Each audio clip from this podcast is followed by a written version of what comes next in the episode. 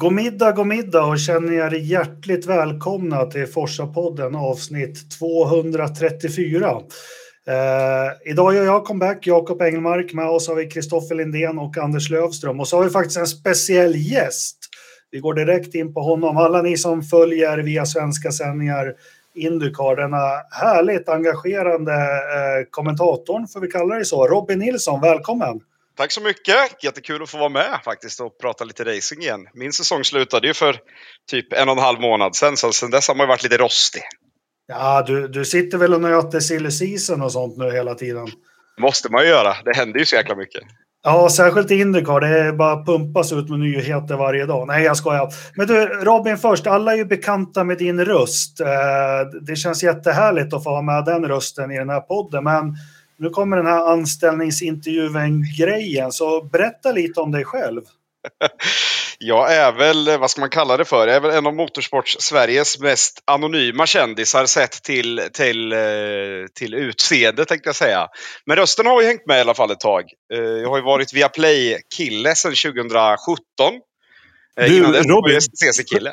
Får jag avbryta det bara? Det är klart du får. Du ska, du ska, du ska få fortsätta att bryta. Men det är därför som du inte kör med bild idag. För att du Exakt. Liksom vill vara ja. anonym. Det, det, här ska, det, här ska, vara som en, som en Indycar-sändning. Det ska bara brumma på med förgrundsbilder från, från Barber eller mycket hamnbilder från St. Beach. Det, det är det som är grundtanken. En fågel som sitter någonstans. Det är vi ju vana vid. Vi, vi, vi har ju Anders Lövström, han gillar att sitta och googla på söta katter så han kan säkert lägga upp något. Han kan vara bildskön under tiden. Ja. Tack. Fortsätt Robin, jag avbröt dig där någonstans. Nej, men jag var ju STCC-kille i grund och botten. Eh, via en av Forsa-poddens eh, medlemmar då, eh, Jocke Ternström, som var, var en ständig tamburmajor i den här podcasten länge och väl. Han eh, ringde mig 2013 eh, och frågade om inte jag var intresserad av att vara med. Jag kom ifrån grussidan sedan tidigare men har ju haft ett brinnande STCC-nörderi så att då tog han in mig den vägen, eh, vilket var hans olycka. För när han fick dojan från STCC så fick jag hans jobb. Eh, sen fick jag dojan från det jobbet något år efter. och sen så frilansade jag lite därifrån eh, på STCC-sammanhang. Så att jag och Ternström, vi korsade våra vägar med varandra och det är också därför jag har, har koll på Forsa Motorsports podcast givetvis. För att via Jocke Ternström så är han med någonstans som han var de tidiga åren. Då måste man ju lyssna och bara höra hans hans åsikter och hans, hans svängar i alla håll och kanter. Så, att, så att därför kände jag ju till det här gänget eh, långt tidigare än kanske min tv-karriär började. Ja, vad kul. Men vad har du för bakgrund om vi börjar där? När började du intressera dig för, för motorsport och, och bilar och så? Om vi tar en, en kort sväng om det, hur du kom in i det här. Det är väl en ständig historia sedan jag skulle säga 1997 eh, vårdag på Mantorp Park. Eh, min morfar tog med mig dit. Han är exakt 50 år äldre än mig. Jag fyllde, föddes ju en vecka efter han fylldes 50. Så han har kallat mig för sin 50-årspresent hela livet. Så att han tog med mig till Mantorp Park. Och då satt vi på första parkett när en blanksvart Volvo 855 skickade av en vit Volvo 850 med eh, Janne Flash Mattias Ekströms första lopp va? Exakt, ja. exakt. Så att Ekströms första race och hans första smäll med Janne nere i Parisen som var kanske 55 meter framför mig. Det satte ju liksom ribban eh, på något sätt för att ett motorsportintresse skulle komma till. Eh, Thomas Johansson ledde ju det racet länge och väl och jag jobbar ju med Thomas nu i Carrera Cup mycket. Så att vi brukar prata väldigt mycket om den här vårdagen på Mantorp Park 97. Den, liksom, den kommer man alltid tillbaka till. Det var ju innan det exploderade i svensk racing. Det var ju liksom något år bort fortfarande. Så ja, att då kunde man ju gå. Att det är väl kanske den, den viktigaste smällen i STCC, för det var väl där i alla fall jag som racingintresserad eh, verkligen började följa STCC, för det vart ju ett jäkla liv om den här gröngölingen, nykomlingen som skrotade två Volvos i, i en smäll. Ja, det var ju det som satte tonen skulle jag säga. Och, och hade inte Thomas Johansson då skjutit motorn på, på var det sista eller näst sista varvet eh, så hade ju Mattias aldrig vunnit första racet. Och han hade ju säkerligen inte vunnit andra heller eftersom Thomas inte var med. Så det satte ju Mattias ton lite grann för starten på hans karriär. Som sen gjorde också att han då testade den BMWn som Thomas Johansson körde inför 98. Han var i England och skulle vara het där. Du vet, hans karriär den spann ju bara iväg från den dagen 97. Så Ekström och jag, vi startade våra karriärer samtidigt. Jag brukar skoja lite med Mattias om det när vi träffas och, pratar racing. Liksom, att, men, att vi, men du, vi började då. Får jag bara sticka in en sak om, för det här har vi diskuterat i poddar förut med Ola och Ternström. Jag har ju ett minne av som inte går att hitta någonstans. Mattias Ekström, visst vart han uttagen och fick köra den här bilen via någon sån här eh, TV3-serie? Eh, det är ju, den är ju eh, Fredrik Lestrup. Lestrup vart ju uttagen och körde den bilen via TV3-serie i JTCC. Men Ekström vart ju uttagen via Renault 5 Cup. Ja, jo precis. Ja. ja. Och sen var det ju då, de testade väl tre, fyra förare där och fick den här Rydell Junior Team-sitsen som Mattias fick. Så att han hade lite bananskal i början på sin karriär och sen förvaltade väl han det ganska skapligt sen till slut ändå. Men hela hans grundstart är ju ganska många lyckliga slumpar som tur är för att hamna, ja. i, hamna i det facket. Jaha, vart, vart ledde det vidare sen då efter den här härliga 50-års eh, eller morfarsdagen? Nej, men han har ju tagit med mig överallt så det har varit mycket folkrace och det var mycket racing så att eh, jag bodde väl mer eller mindre ute på Mantorp Park fram till jag var i, i någorlunda mogen ålder. Jag tillhör väl en av de få som, som har skolkat hela skoldagar för att åka moped till Mantorp Park för att kolla på försäsongstester i, STCC en kulen vårdag. Liksom. Så att det, då blir man där man blir. Alltså ska man eh, skolka så ska man ju skolka för något viktigt. Ja, ja. Nej, men då är det ju superviktigt att åka ut och se tre installationsvarv på morgonen innan man bryter för lunch på Circle K i Mantorp. Liksom. Det, det är ju superviktigt.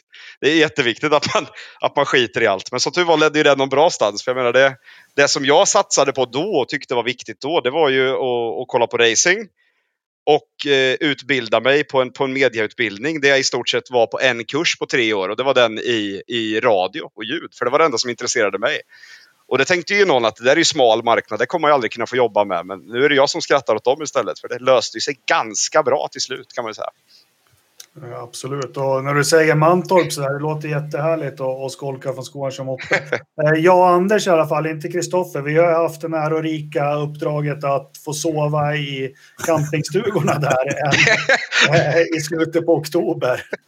Eh, så vi har också hjärtat i Mantorp. Sen har ju Anders, du har ju det här bejublade hotlapper du körde där i din Tiguan. Ja, med dig packad i baksätet som skrek snabbare, snabbare. Ja. I, i underkylt regn. Det var ett av mina bättre varv någonsin. Vilket ja. sightingvarv ni klarade av att göra då. ja, vi ska lägga ut det igen snart. Men du, vi fortsätter då. Eh, du har gått den här radiokursen och gick bra, men mm. jag tycker lite saker på vägen måste ju hänt fram till idag.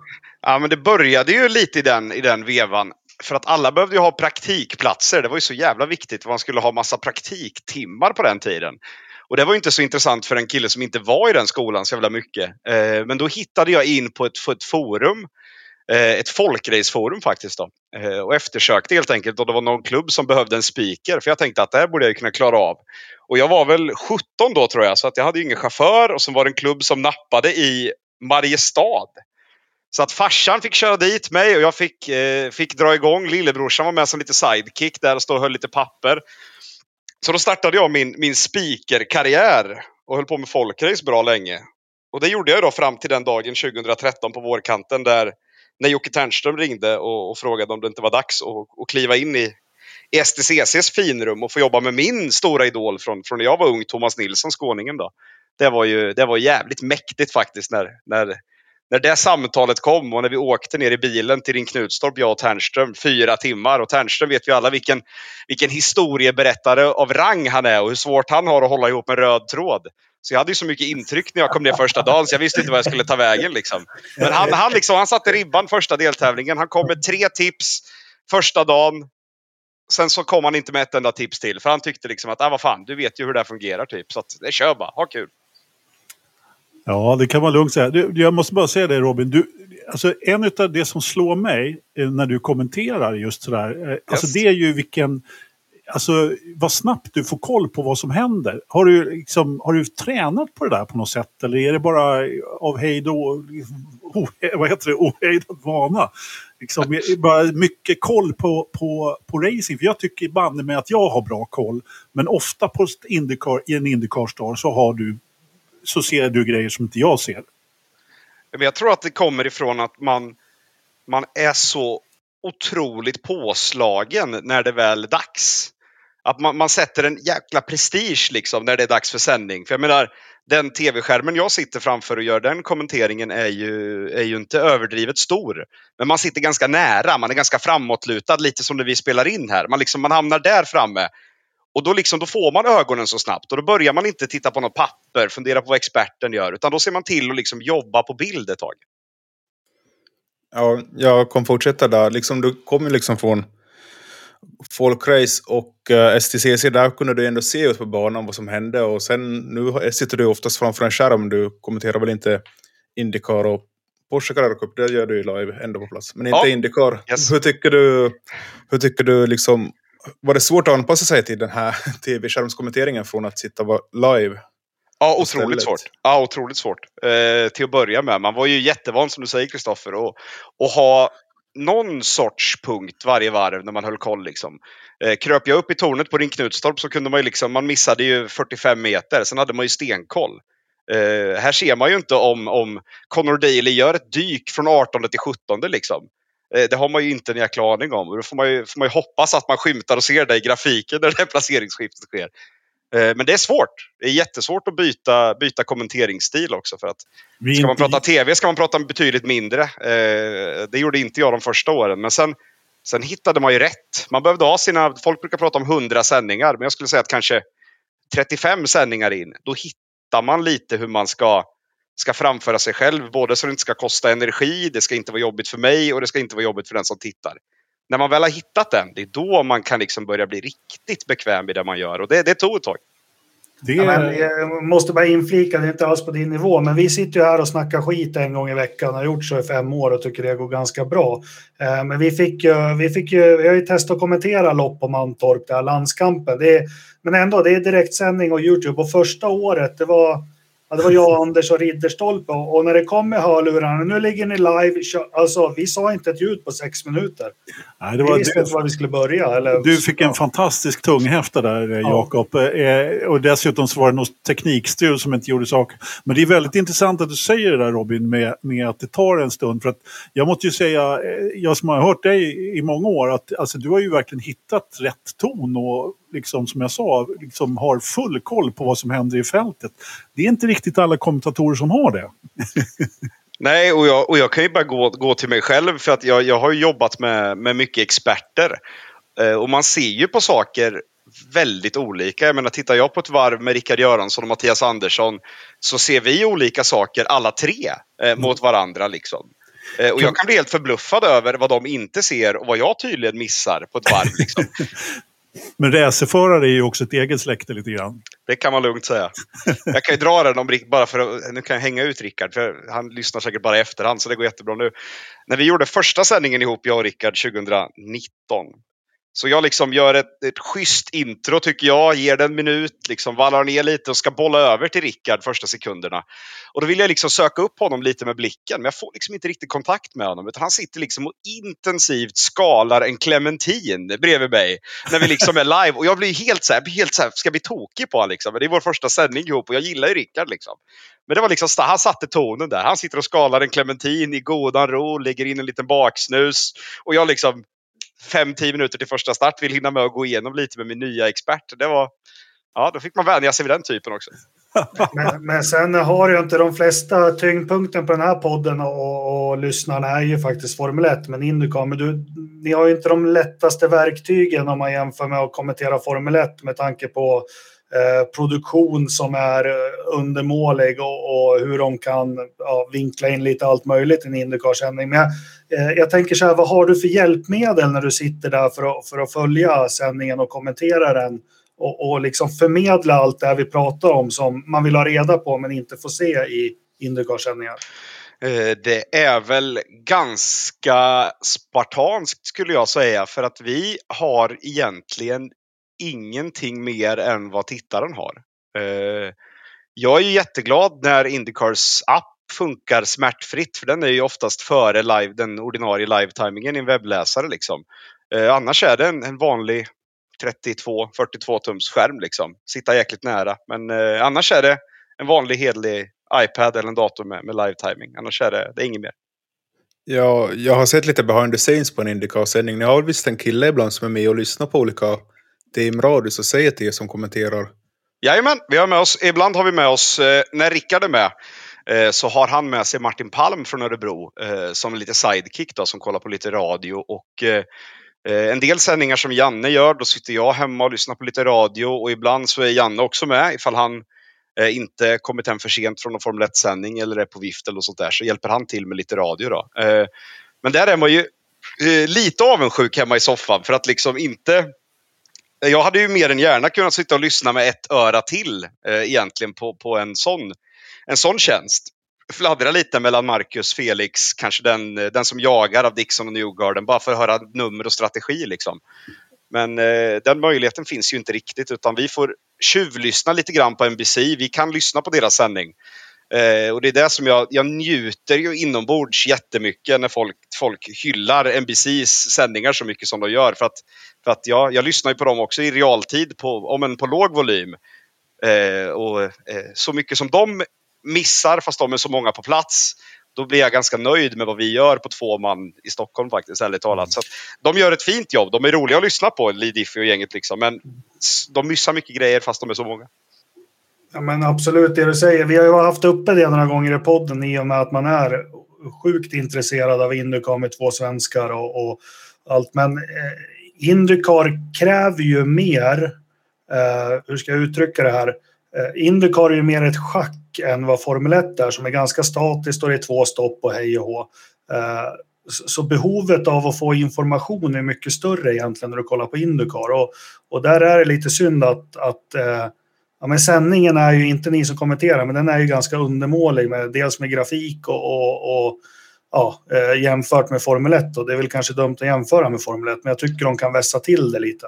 Absolut. Äh. Nej, men det, alltså, till att börja med hade ju en, en ren världsfeed eh, varit ett steg framåt. Eh, och grafiskt sett så är det ju jättestora skillnader Eh, Formel 1-grafiken är ju liksom, den är alltid, alltid med. Eh, den gör inte som på Indycar-kvalen där det kan pendla på en sekund mellan om de jämför en tid mellan han som är sjua till han som är sexa eller om han som är sjua går för pool. Och det byter de ju bara mitt i. Ibland stod det ju to first, står det sällan inte längre. Nu slår den bara om. Vilket gör att, att man som kommenterar ser ut som ett riktigt arsle när man liksom missar helt givna grejer i Fast 12 eller mot Fast 6 liksom. Och där får man ju vara glad när, när iPaden funkar, för där kan man ju faktiskt hitta en sektortid. Så man kan få ett hum om de är med från början. Men ibland så blir man ju lite utelämnad och det är klart, eh, jag kan väl vara ganska vokal i min irritation efter en sån sändning. Eh, min långa kollega från Uppsala och jag har ju haft en och annan diskussion eh, gällande liksom hur, man, hur man ska jobba med den och mot den. För att eh, man vet liksom inte riktigt. Så att, eh, den, den är svår. Eh, det, det, är ju rätt roligt att göra ett Indycar-kval 45 minuter, 50 minuter helt själv. För att man, man hinner både bli glad, ledsen och irriterad på sig själv. Samtidigt som man kan vara glad, ledsen och irriterad på om det är ett bra kval eller inte också samtidigt. Så att, eh, det går lite upp och ner. Jag kan tänka mig att det där inte är helt lätt att hålla koll på. Vi, men vi som är li, lite insatta i alla fall, vi förstår ju hur jobbigt det är när grafiken hoppar sådär fram och tillbaka. Liksom. Det, ja, det är inte lätt. Alltså, jag, jag måste säga ett par saker här. Vi var inne på kommentering. Din långa kollega från Uppsala, är det han 1,98 det? Ja. alltså, han, han, som är två centimeter kortare än mig alltså. Han är, han är, han är lång, Janne Blomqvist. Nej, han är kort. Han är, han är kortare än vad jag är. Nej, I vilket fall som helst. Eh, eh, jag och den här personen som vi har nämnt för, det här har vi också pratat om i podden några gånger. Tärnström kommenterade ju faktiskt eh, kart då. Ja, på eh, SVT en gång i tiden. Ja, precis. Exakt, på SVT. Och då var nämligen jag med som sidekick och satt och lyssnade då på, på den amerikanska sändningen. Och gjorde just det här som du berättade om. Att eh, talade om då till, och då var ju eh, Thomas Johansson var ju där som expertkommentator redan då. Eh, eh, eh vet, Mattias Andersson var ju med några sändningar. Och sen så var det någon mer eh, som var med som jag inte kommer ihåg just nu. Men det var väldigt intressant. För då, då satt jag just och, och lyssnade på sändningen. Därför Ternström och jag hade dragit lite lott om vem som skulle få det där jobbet. Eh, eller jag backade lite grann då. då så att, eh, så det, det, var han som fick göra det. Då. Det, men det var väldigt intressant måste jag säga. Men det är många år sedan nu faktiskt. Så att, eh, men det var rätt kul då när Kenny var som, som värst faktiskt. Men då var det ju bra. Det var ju liksom SVT hade lite, lite pengar till övers för att göra sådana här utstick. Och jag menar, det ska man inte glömma att när, när SVT började sända STCC och BTCC i race, då var det ju SVT Nöje som tog den kostnaden. Det var ju liksom Precis. inte sporten som var inblandade. Vilket också säger en hel del om vilken väg Johan Thorén fick gå för att ens få in svensk racing i finrummet. Liksom. Han fick gå via Precis. Nöje för att få pengar. Ja, exakt. Jag kommer verkligen ihåg det, att det var ett nöje som sände det där. Och då var det inte lika mycket live, så det blev ju som en livesändning där på tisdag vid 10 eller vad det var när de sände. Ja, måndag tror jag de fick. Ja. Ja, och sen så var det ju dessutom så att eh, Mario Walker gjorde den där sändningen efter, så att de tog en, de första åren tror jag att eh, Mario Walkers eh, liksom, kommentering låg kvar. Ja, hon där. kommenterar racen, ja. Ja, precis. Men sen eh, något år senare så tog de bort det, så, att, så, så hade de svenska kommentatorer. ja men svensk motorsport har Johan Thorén att tacka för jättemycket. Han borde ju vara med i någon slags Hall of Fame tycker jag för det han, han gjorde där slutet, mitten på 90 och in på 2000-talet. Eh, fantastiskt. Och jag växte upp med att det var en stuntman. Johan Thorén. det var ju det han var känd för. Det var ju det han gjorde Precis, han sin, kom till min grej. skola när jag var liten som var stuntman. Det var bland det största som hände i Västerås. Eh, Så var det. Men du Robin, eh, vi- tar det lite kort så här. Du, jag förstår ju, men vilk, vilken gren inom motorsport brinner du mest för? Eller Eh, om du får sätta dig ner med ett par öl och, och en påse popcorn och, och, och titta, vad, och så får du välja någon gren. Vad väljer du då? Då landar jag ju ganska enkelt i touring cars. Eh, absolut. Jag, jag landar ju väldigt gärna i touring cars. Eh, förr i tiden hade vi snackat Robin Nilsson från 2019 till 2012. Då hade jag ju också mer än gärna landat in i en riktigt bra rallycross-VM-tävling eh, som det var då. Eh, men jag, är ju, jag tillhör ju den skaran som är generellt sportintresserad och väldigt generellt motorsportintresserad. Alltså jag kan ju jag tittar på det mesta utom drifting, för det har jag inte riktigt. Det, är liksom, det hade jag när jag var 15, absolut. Viss kärlek för det. Dragracing, ja. Jag har varit på ett par Veideck Sko Uno Festival på Mantorp Park. Men liksom, det tittar jag inte mycket på. Men ge mig rally-VM, rallycross-VM, Formel 1, MotoGP. Liksom, visst, man hinner inte följa allt i närheten av det man kanske vill eller har tid till nu när man dessutom jobbar 55 timmar i veckan på ett vanligt jobb.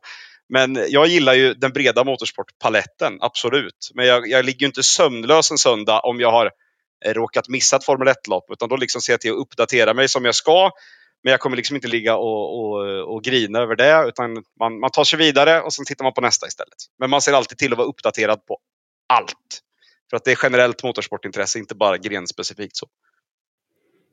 Hur är det med långlopp då? Vi fick faktiskt en lyssnarfråga här om, om du har kommenterat något långlopp någon gång.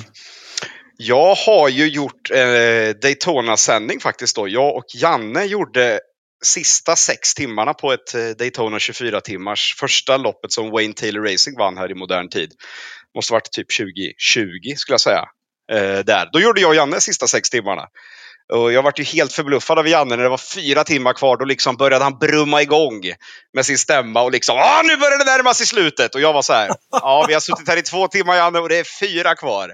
Det var liksom, nej, vi har gjort Daytona. Och det, det är klart, jag skulle gärna göra, vi har ju pratat om, alltså vi har pratat om så mycket mellan, mellan våra snack där, men vi skulle ju mer än gärna vilja göra eh, Daytona 24 timmars och Le Mans 24 timmars i, i riktiga kommentatorsteam. Liksom. Att vi kör jag och en expert, Janne och en expert, att vi gör det. Liksom. Det, det, är ju, det vore ju superkul att göra. Speciellt nu med LMDH och Hypercar. Liksom. Nu, nu börjar det bli på riktigt igen.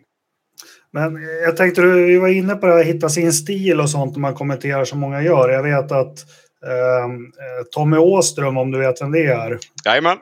Eh, Han är ju väldigt mycket för det här och, och vill gärna... Jag vet, jag hörde av mig lite till honom när vi skulle kommentera faktiskt där på Mantorp. Bara snäll, ja, jättesnällt, fick svar direkt. De här sex eller sju punkterna är jätteviktiga och så. Men eh, hur jobbar du? Får du någon coaching eller eh, hur- funkar det? Är det någon som sätter sig med, med er efter sändningarna och Ja, men det här som man gör, att man har ett ordförråd, kanske använder något ord för mycket eller försöker hitta synonymer till sånt. Hur, hur hur funkar det för dig? Det är ju väldigt mycket själv, självdriven utveckling, eh, skulle jag säga. Eh, Erik Stenborg som rattar podd med Janne var ju producent i många år i huset och han och jag jobbade faktiskt ganska tajt eh, gällande Indycar-sändningarna. Så att han och jag hade, vi hade faktiskt ett, ett riktigt bra samarbete där, där Erik eh, var väldigt mån om, om att utveckla min kommentering för att han tyckte väl att jag hade någon, någon sorts potential där 2020-2021 liksom när vi började jobba lite djupare med varandra. Eh, men sen dess kanske det inte är riktigt på den, den nivån. Eh, vi har ju liksom vi har inte riktigt den typen av, vi har ju en ansvarig producent i huset liksom. Eh, men så mycket mer är det ju inte riktigt utan det är ju väldigt självdrivet allting.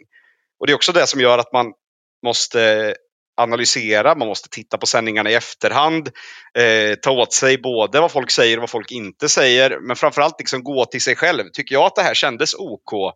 Eh, känner man mitt i ett race ibland att man, att man har sagt kemmelrakan åtta gånger, ja men då kan man nog börja putsa till det. Men man måste se till att vara ganska närvarande i rummet hela tiden. För det är klart, eh, man, man är ju väl medveten om vad man både gör och inte gör. Även om det liksom är en supercupsändning i 45 minuter. Man, man märker ju ganska snabbt när man har börjat komma in i något manér. eller att man liksom sådär. Så att jag tror att får man bara grundskolan, den som, som Erik gav mig, då tror jag att man blir ganska medveten själv. Och sen får man inte tappa det heller. Man måste ju vara väldigt mån om utvecklingen. Personligen, jag, jag uppskattar jättemycket din närvaro och energi. Jag tycker den är uppiggande och, och ganska viktig för just, eh, för just Indycar. Sen är det där jättesvårt. Ja, men, man, du, också, du sa ju det att du gillar sporter och vi ser mycket, men vad var, var det Bengt Grive som kommenterade Borgen till Wimbledon? Det finns väl någon anekdot där att han sa Borg, Borg backhand. Och sen var det tyst i fyra minuter. Då hade han gått till baren och druckit en öl. Jajamän. jajamän. Serve McEnroe. Ja, det, han, är, han var ju helt... Det finns ju så mycket skrönor i branschen om allt de kunde göra på, på 70, framförallt 80-talet. Men Grive, absolut. Han har ju varit... Han har ju varit borta en kvart liksom ibland. Och det som är skillnaden med motorsport tycker jag som åhörare, det är det här jag förstår att tystnad kan vara viktigt, men det händer ju så mycket på olika ställen Eh, på en bana som kanske det inte gör under ett 800 meters race i friidrott eller en fotbollsmatch där du har översikt som, som tittare hela tiden. Eh, där det är ganska lätt att, att man ser det självklara själv, det behöver inte kommenteras. Men ja, ja. Nej, men man landar ju där, absolut. Alltså man landar ju där jätteofta. Att, att man vill ju gärna typ ett... Där är ju, alltså där, det bästa exemplet man kan ta det är ett Porsche Supercup-race. För där är producenten alltid fast besluten att det inte händer någonting nedanför åttonde plats. I regel. Eh, några race där de faktiskt har fått med saker, de har varit underbara. Det var något race i år på Silverstone där jag liksom sista fem minuterna sa att det här är det bästa Supercup-racet jag har kommenterat sedan 2017. Men det var ju bara för att de klippte in saker som hände bak i fältet. Eh, händer inte det, då måste man ju liksom som när svenskarna är med. Man måste meddela att Lukas Sundahl går från 21 till 17 om han nu skymtar i bild där bak, då ska ju tittaren ha koll på det. Det ska inte komma som en överraskning att de har tagit fem bilar, svenskarna. Liksom. Så att man får ju jobba aktivt med, med ögon, öron och sinnen. Liksom. Men då, då kan man ju ta sig framåt, även om det bildledes kanske inte alltid spelar ens väg. Ja, men vi skämtade om det efter Indy 500, alla som har hört i Gärderud när han vann där. Dan Glans är femma. Dan Glans ja. ja det var ju lite Felix här, jag kommer inte ihåg vad han var, fyra eller? Ja. Eh, ja, men det tyckte jag var underbart. Eh, vad har du själv för förebilder inom, eh, om vi säger internationellt då, kommentering, motorsport? Eller andra sporter nationellt i Sverige också? Har du några som du lyssnar lite extra på?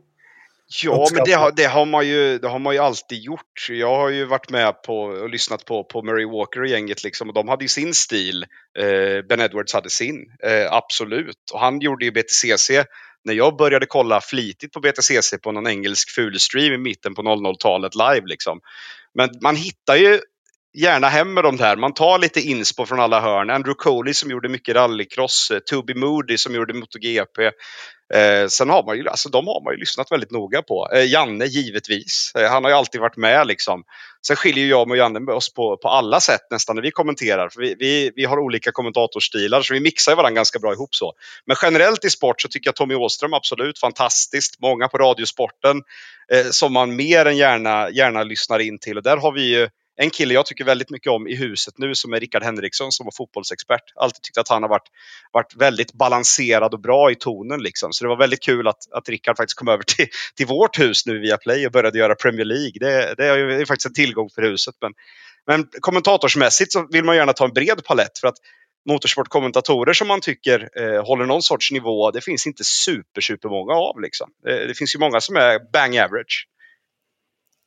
Men vad, du nämner på motorsportkommentatorer, det är ett väldigt snävt liksom, yrke och det är ingenting man kan liksom, gå en skola till. Men vad skulle du säga liksom, har varit din bästa skola på vägen till den här rollen? Att kunna börja livna dig på det här?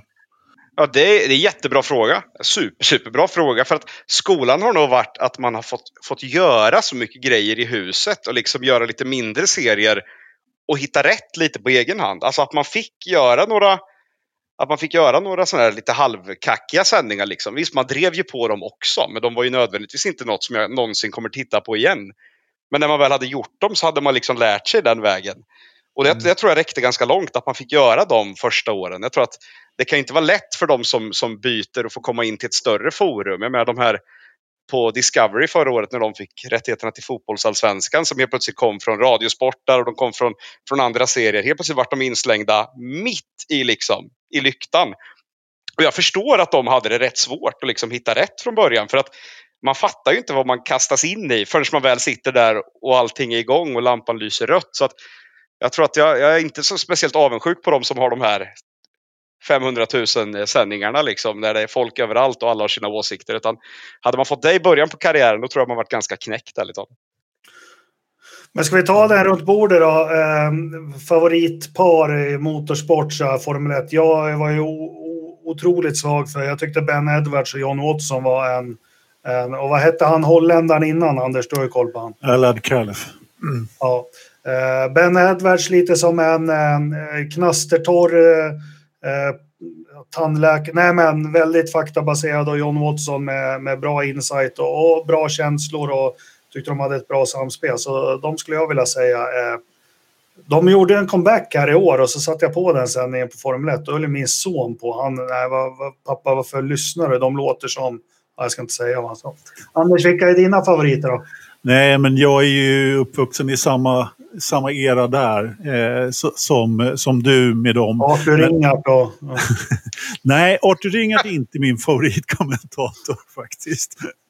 Eh, eh, det, det, kan vi ta en annan, det kan vi ta en annan gång. Nej, men eh, jag måste säga det att nu på F1 TV då, eh, Sam Collins där eh, som, som teknisk expert tillsammans med Ben Edwards då som, också, som ju också börjat om där.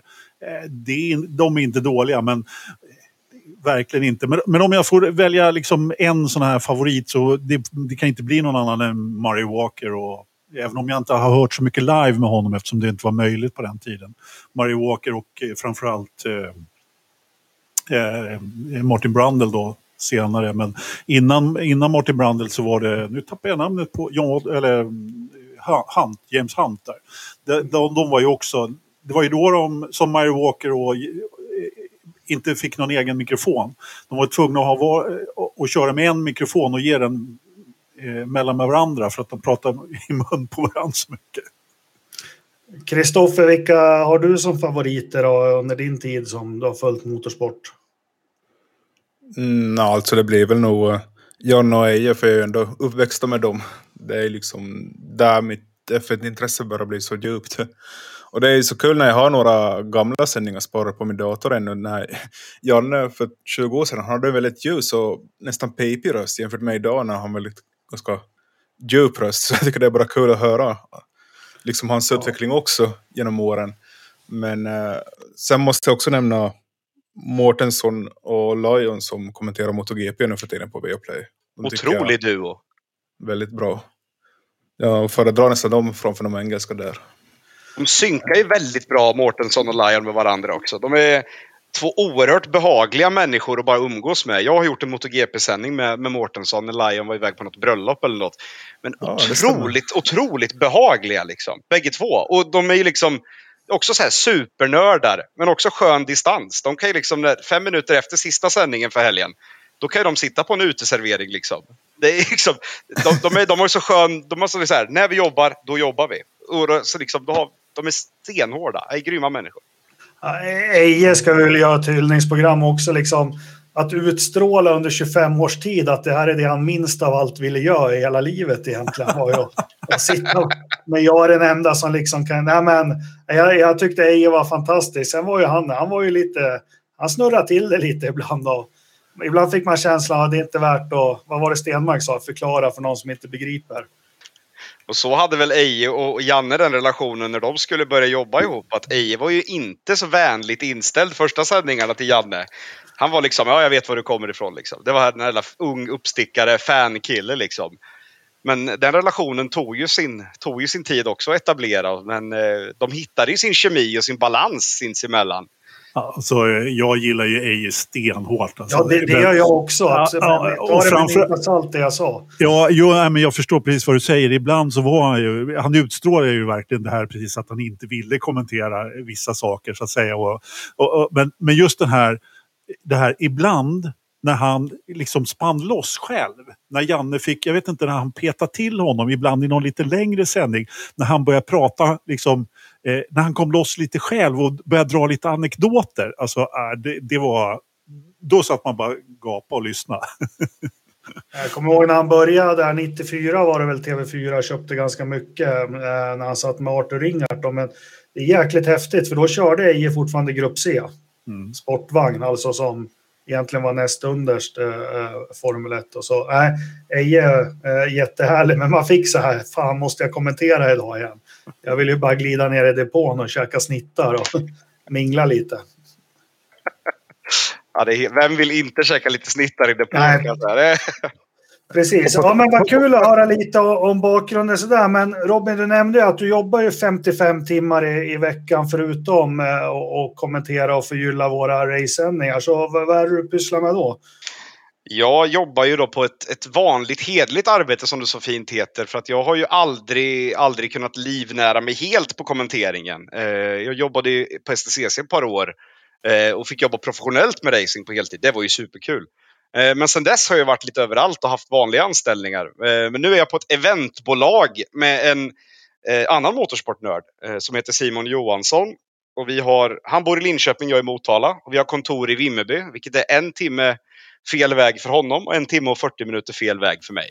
Så att som tur är är vi inte på kontoret i Efterofta, men vi kokar ju ihop saker. Så att vi har en lådbilsfabrik på jobbet. Det Går att köpa lådbilar den vägen igenom. Vi arrangerar motordagar och motorevent under varumärket Bilskoj, som det så fint heter. Eh, och Simon är gammal då junior svensk mästare i, i rally, så att han har ju sin motorsportmylla.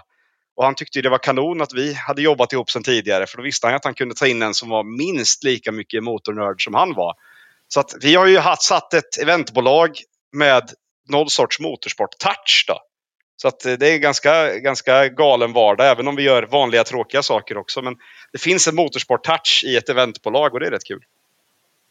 Och när, men eh, det här låter ju helt eh, sanslöst. Och, och, och sen fick ni bara den briljanta idén att vi hyr en Finlandsfärja. Ja, faktiskt. Det var, det var en idé som Simon fick eh, inför att Svenska rallyt skulle flytta till, till Umeå. Och det var ju en stor kontrovers där då, där rallyt fick flytta från Värmland och Karlstadskogarna och alla traditioner var borta liksom. Och, och alla var oroliga att eh, alla som hade åkt liksom i 40 år som det kunde vara. Jag menar Stig Blomqvist och Per Eklund i Värmlandsskogarna på 70-talet liksom. Nu fanns inte det här längre. Man kunde inte åka till Ica i Ekshärad och köpa sin eh, grilltallrik som man alltid hade gjort. Och då var det krångligt och långt och jobbigt liksom och, och börja ta sig till Umeå. Och sen var det största problemet att det fanns liksom inte den boendekapaciteten riktigt. För att det mesta var ju upptaget. Umeå är ju en levande stad. Liksom. Det står ju inte åtta hotell och sover där, utan det var ju, det var ju tryck. Och det gjorde ju alltså att hotellrummen tog slut ganska snabbt när, när rallyt väl flyttade. Eh, många som hade hört om det där lite innan och bokat upp lite rum för att tjäna en hacka. Eh, jag var en av dem eh, som vart väldigt sur när Scandic ringde och sa att den här bokningen gäller absolut inte längre. Och då hävdade jag något annat, men de hävdade en annan sak. Eh, så att när rallyt väl flyttade in så, så blev det ju lite logistikproblem runt det här. Eh, och då kom Simon på idén att vi skulle försöka hyra ett skepp och flytta upp som hotell. Så tanken från början med det som nu har blivit rallybåten, det är att vi skulle segla upp den och bara använda den som, som eh, en hotellställe och logi helt enkelt. Okej, okej. Det låter ju väldigt eh, spännande. Men alltså, jag, jag vet inte, du ska få berätta vidare lite grann om, eh, om rallybåten och alla dess eh, finesser och hur man gör och vad man bokar och sådär. Men alltså, jag, jag måste trots allt fråga, vad kostar det att hyra en Finlandsfärja? jag har ju varit med från, från starten i det här projektet och varit med i vår egen budgetplanering tillsammans med, med min chef Simon då och sen Eh, Jerker Johansson som är skribent för Porsche Carrera Cup och har varit på Bilsport Special och Rally och Racing och allt sånt här genom tiderna. Vi har ju suttit och snickrat på det här nu i sju, åtta månader innan vi släppte båten. Eh, och det är klart att när det där charteravtalet kom eh, från Viking Line och vi började titta lite i det så insåg vi allihopa att det här är en, en, en apparat om vi ska få ihop den. Eh, men kalkylen vart ju ganska, ganska, ganska trevlig för vi räknade på att den här båten som är enorm, den tar ju 2 500 pers. Eh, vi insåg ju ganska snabbt att ska vi åka 2 500 rallyentusiaster, ja det, vi kan ju åka för en trevlig peng, men hur ska alla liksom få plats? Det är ju vintergarderob och det är liksom, det ska ju vara lite kvalitet på resan också. Så då bestämde vi oss snabbt liksom att vi sätter ett tak, 1600 pers, det åker vi med. Och sen fick vi börja räkna baklänges därifrån för att för liksom hitta hem till, till den budgeten och totalpengen det vart. Och sen började vi räkna på vad det faktiskt kostade att åka till Umeå och insåg att vi hade räknat rätt på vår kammare. Så då vart vi alla överlyckliga och firade med en bättre middag där på Marina Tower vid, kajen i Stockholm. Där vi insåg att vi har räknat bra den här gången grabbar. Nu sjösätter vi projektet och kör. Det låter ju helt sanslöst. Anders, jag kan lugna dig med det. Skulle du chartra det är ingenting som märks i din plånbok i alla fall. Eller hur? Det, det rycker till lite på dieselkostnaden kanske, men annars är det inte så farligt. Ja, ja, men Ja, men vi, precis. Frant, jag satt faktiskt och tittade lite på hemsidan. Så det, det här är någonting jag starkt överväger nu. Åka Viking Line Cinderella är kul bara det. Eh, eh, och få se lite rally. Hur, hur ser bokningsläget ut och, och vad ligger priserna på? Och vart bokar man och vad ska man tänka på och så vidare? Man bokar enklast via att gå in på rallybåten.com. Då kan man direkt klicka sig vidare till Viking Lines då, bokningssida. Eh, där inne har man också liksom kompletta guider med allt vad som ingår. Det finns en hel flik som bara står allt ingår så folk liksom ska, ska fatta vidden. Eh, prismässigt ligger det just nu kan man åka två personer för 8650 om man delar hytt. Eh, ska man åka själv så ligger det någonstans runt eh, 10 lakan. Men tar man med sig en polare eller två så landar man någonstans mellan 9 till 10 000 spänn. Så man ska, ska hosta upp då för att åka. Men då ingår allt. Då ser vi till att lösa bussen till sträckorna. Vi skickar med rallypasset ut i skogen. Vi har bufféluncher. Eh, öl och vin ingår naturligtvis till bufféluncherna så länge vi inte är på skattat vatten. Läs Umeå som man brukar säga. Och sen öppnar vi taxfree på uppvägen. Att vi sladdar via Mariehamn och tar med lite rallygalna ålänningar. Och sen ser vi till att, att folk kan handla lite skattefritt också på vägen upp och ta med sig ut i skogen. Ja, det låter ju helt sanslöst. Du, du gav mig svaret på min nästa fråga, för jag har nämligen lusläst programmet. Och där var det liksom öl och vin ingår, öl och vin ingår, öl och vin ingår inte. Exakt.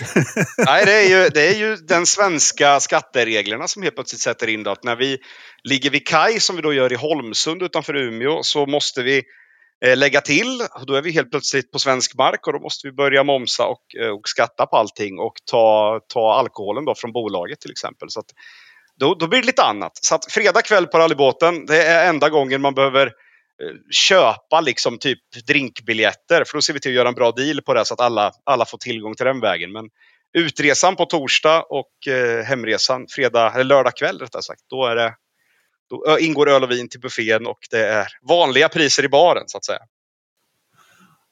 Ja, det här ska jag undersöka nära. Det, det lät eh, superkul. Eh, kanske ska försöka göra någon Forsa-grej med det här, eller vad säger du Kristoffer? Tja, jag är ju redan, när Robin Nilsson postade det här i gruppen så skrev jag ju direkt att Fo- Forsa Motorsport ska ju ha ett VIP-bord där sen i, i baren. Så jag hoppas att... Det, jag, tog åt, jag tog åt mig det direkt kan jag säga Kristoffer. För jag, det var ju den här vägen jag började titta i bokningslistan via och då såg jag ju Anders namn.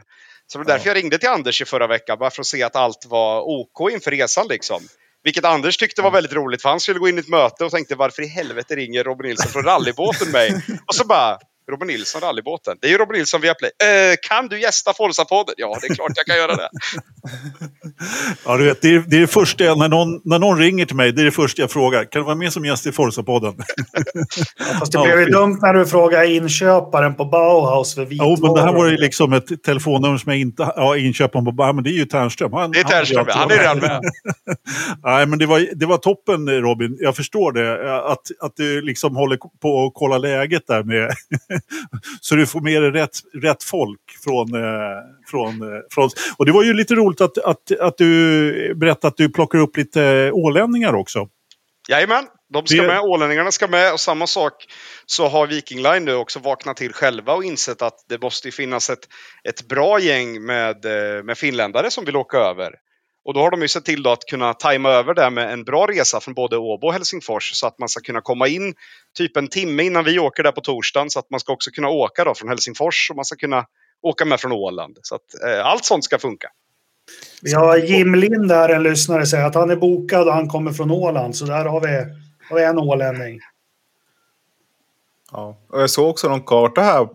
Kommer det också tyskar och danskar och norrmän också? Eller? Eh, eh norrmän absolut. Eh, norrmännen har ju kommit på du att de kan flyga från Gardermoen där på torsdag morgonen. Och det finns ett flyg som landar typ nio på Arlanda. Eh, så det var ju perfekt timing på. Och dessutom är det så här konstigt datum. Alla flyg är så jäkla billiga nu. Så att det kommer ju vara en, eh, nästan ett helt flyg de med norrmän som kommer via Gardermoen ner till, till båten också. Okej, häftigt. Åh, nej. det blir en nordisk grej. Hela det här, Nordisk det grej, som. nordisk grej. Och vi jobbar ju lite, vi har fått eh, mycket PR i Tyskland då, via, via en stockholmare, då, Kalle Grundel, som har varit med och, och hjälpt till lite där. Så att eh, det börjar ju fylla på det ska komma mer sydeuropeer och sånt där med. Vi har lite krokar ute där för att vi vill ju gärna ta med dem upp. Eh, polackerna träffade vi i skogen förra året, tyckte det var kanon. Kunde boka in kundmöten i Stockholm och sen åka upp till rallyt ändå och ha det fullt avdragsgillt den vägen. Fullt avdragsgillt, det var liksom kaching. Det Liksom. var viktigt. Det var viktigt. Det var viktigt. Jag förstår det. Men det, alltså Kalle Grundel är ju gammal rallyförare, det vet till och med jag, från eh, Stockholmstrakten. Eh. Men det, det är väl, du har väl några fler namn, namnkunniga rallychaufförer som är med på resan och kanske eventuellt ska berätta lite på vägen upp, eller? Ja, vi ska ju ha... Vi, tog ju, vi hittade en schysst bild ur en fotografs arkiv där, där vi då skulle ha en bild på Kalle Grundel och Stig Blomqvist var i tanken. Och då hittade vi en Saab-bild där även Ola Strömberg var med. Så att Saabs då fabriksteam som det var när den här bilden togs. Då var vi ju tvungna att ringa för Stig liksom, han, han ringde till oss och sa att jag måste åka med den där båten. Och det är ju inte så att när Stig Blomqvist ringer då, då, då lägger man bara på och tackar för visat intresse. Utan då ser man också till att boka upp Stig. Så att han får prata lite. Och då blir det perfekt att ha med både Kalle och, och Ola Strömberg. För att den trion kommer att, eh, att underhålla 2 gånger 45 på, på utresan. Då. Stora scenen tar 600 sittande.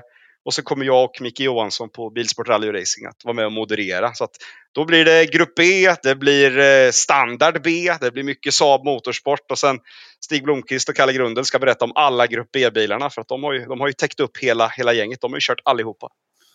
Får vi sätta i Stig någon öl där, för han kan vara lite trulig när han är med på sånt där. Han pratar lite, lite lustigt. Men eh, jag tänkte på en annan sak. Umeå, eh, Mikael Eriksson, hur ser han där fortfarande eller?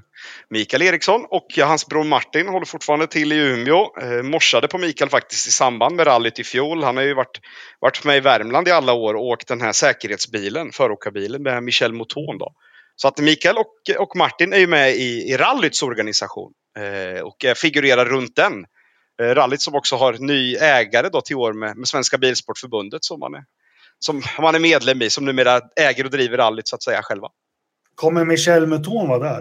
Eh, det brukar hon ju vara. Hon är ju FIA-delegat, så henne lär du Ja, se i skogen, Jakob. Så då kommer jag och då bokar jag direkt efter. För det, Ställ dig inte för nära vägen bara, för då ställer hon in sträckorna. Hon har ju nej, den den svarta vulkanen, det är ja, drömkvinnan.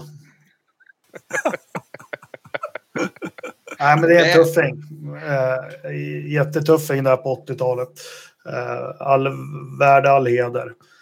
Ja, men kika in rallybåten, rallybåten.com, www.rallybåten.com och jag har varit inne och tittat där. Häftig bild där med någon med raceroverall och hjälm som sitter och rattar Cinderellan där. Ja, den är frän. Eh, ja, spännande event. Jag ska hoppas verkligen att det här inte krockar med andra åtaganden för då kommer jag dela en C-hytt med Anders där. Då. Du, eh, Jakob, du kan sälja några plank där i baren på kvällen. Det ordnar sig ska du se. Ja, ja eh, jag kanske får sponsra det här, vem vet. Eh, vad bra. Du Robin, hänger du med och snackar övrig motorsport? Eh, Formel 1? Absolut. Vi pratar lite Formel 1, Indycar och övrig motorsport och, och, och, allt möjligt. Det skulle vara skitkul om du vill vara med på det. Jag Absolut. fick, jag fick en hälsning här att, eh, från han vi har nämnt här, alltså Ternström, om det inte vore för honom så tror han att du fortfarande skulle suttit i din plasttrimmade Toyota och mumsat tunnbrödsrulle nere vid korvkiosken i Mjölby. Ja, det var väl inte helt omöjligt att min då militärgröna Volvo 850 fortfarande hade varit i livet när jag var 18. Så att, nej, jag tackar så mycket Ternström. Jag tackar så mycket för att jag fick, fick ett jobb och fick sno ditt jobb. ja, ja, precis. Nej, han hälsar så mycket. Roligt. Eh, innan vi går över och snackar lite, vi har ju det vanliga också. West Coast Motorsport eh, har en affär, vad kallades det Kristoffer? En eh, Flash Store. Ja, pop-up-storen i, ja. i, ja, i Trollhättan. Etage ja. shoppingcenter. Jag såg den här krog, äh, nattklubben på Cinderella heter ju också Etage. Jajamän, den heter Wow. Etage. Passar bra där. Ja. Kanske ska ta med några sådana här Forza-listor och kränga där då. Ja, varför inte? Måste fråga Robin om du får göra det. Men- Det går bra, det går jättebra. Eh, som sagt, West Coast Motorsport sponsrar eh, det här avsnittet och de eh, köper våra t-shirts och souvenirer och den här reggskyltslisten vart ju en eh, riktig hit. Vi kanske ska skicka en sån till Robin va? Klart vi ska. Eh, Då vet inte Bra. fan vad Via eller Nent eller vad de heter säger, men vi skickar en i alla fall till dig så får du göra vad du vill med den. Ted Westerfors står ju parkerad med personlig reggskylt utanför entrén. Det står Nascar på, så att det är lite fränt. Ja, det är bra det. Vi, vi, ja, vi skickar en sån till dig i alla fall så får du kan lotta ut den i sändning eller någonting. Eh, gör vad, du vill. Eh, glöm inte att man kan bli Patreon om man vill hjälpa oss. Vi är glada för all hjälp vi kan få. Eh, med de små medel vi har så försöker vi göra så mycket som möjligt. Är det något annat? Nej, jag tror att du täckte allt. Vi, vi, Ja. vi kör. Ska vi dra vidare, Kristoffer?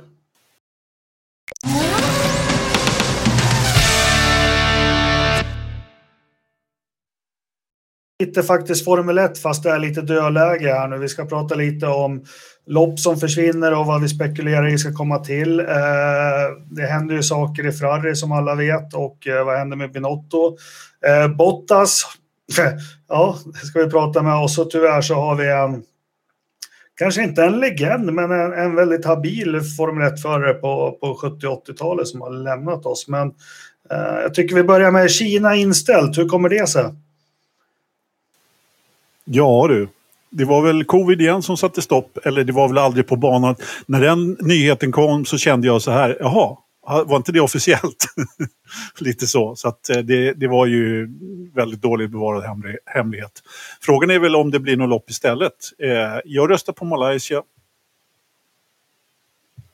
Ja, det är väl eh, mest snack om Portugal. För jag, MotoGP kommer att köra i Portugal i slutet av mars redan och det här Kinas lopp var väl tänkt att gå helgen efter påsk i april. Så de är redan inkörda där redan. Så det löt väl åt att det skulle bli Portugal igen då som vi fick.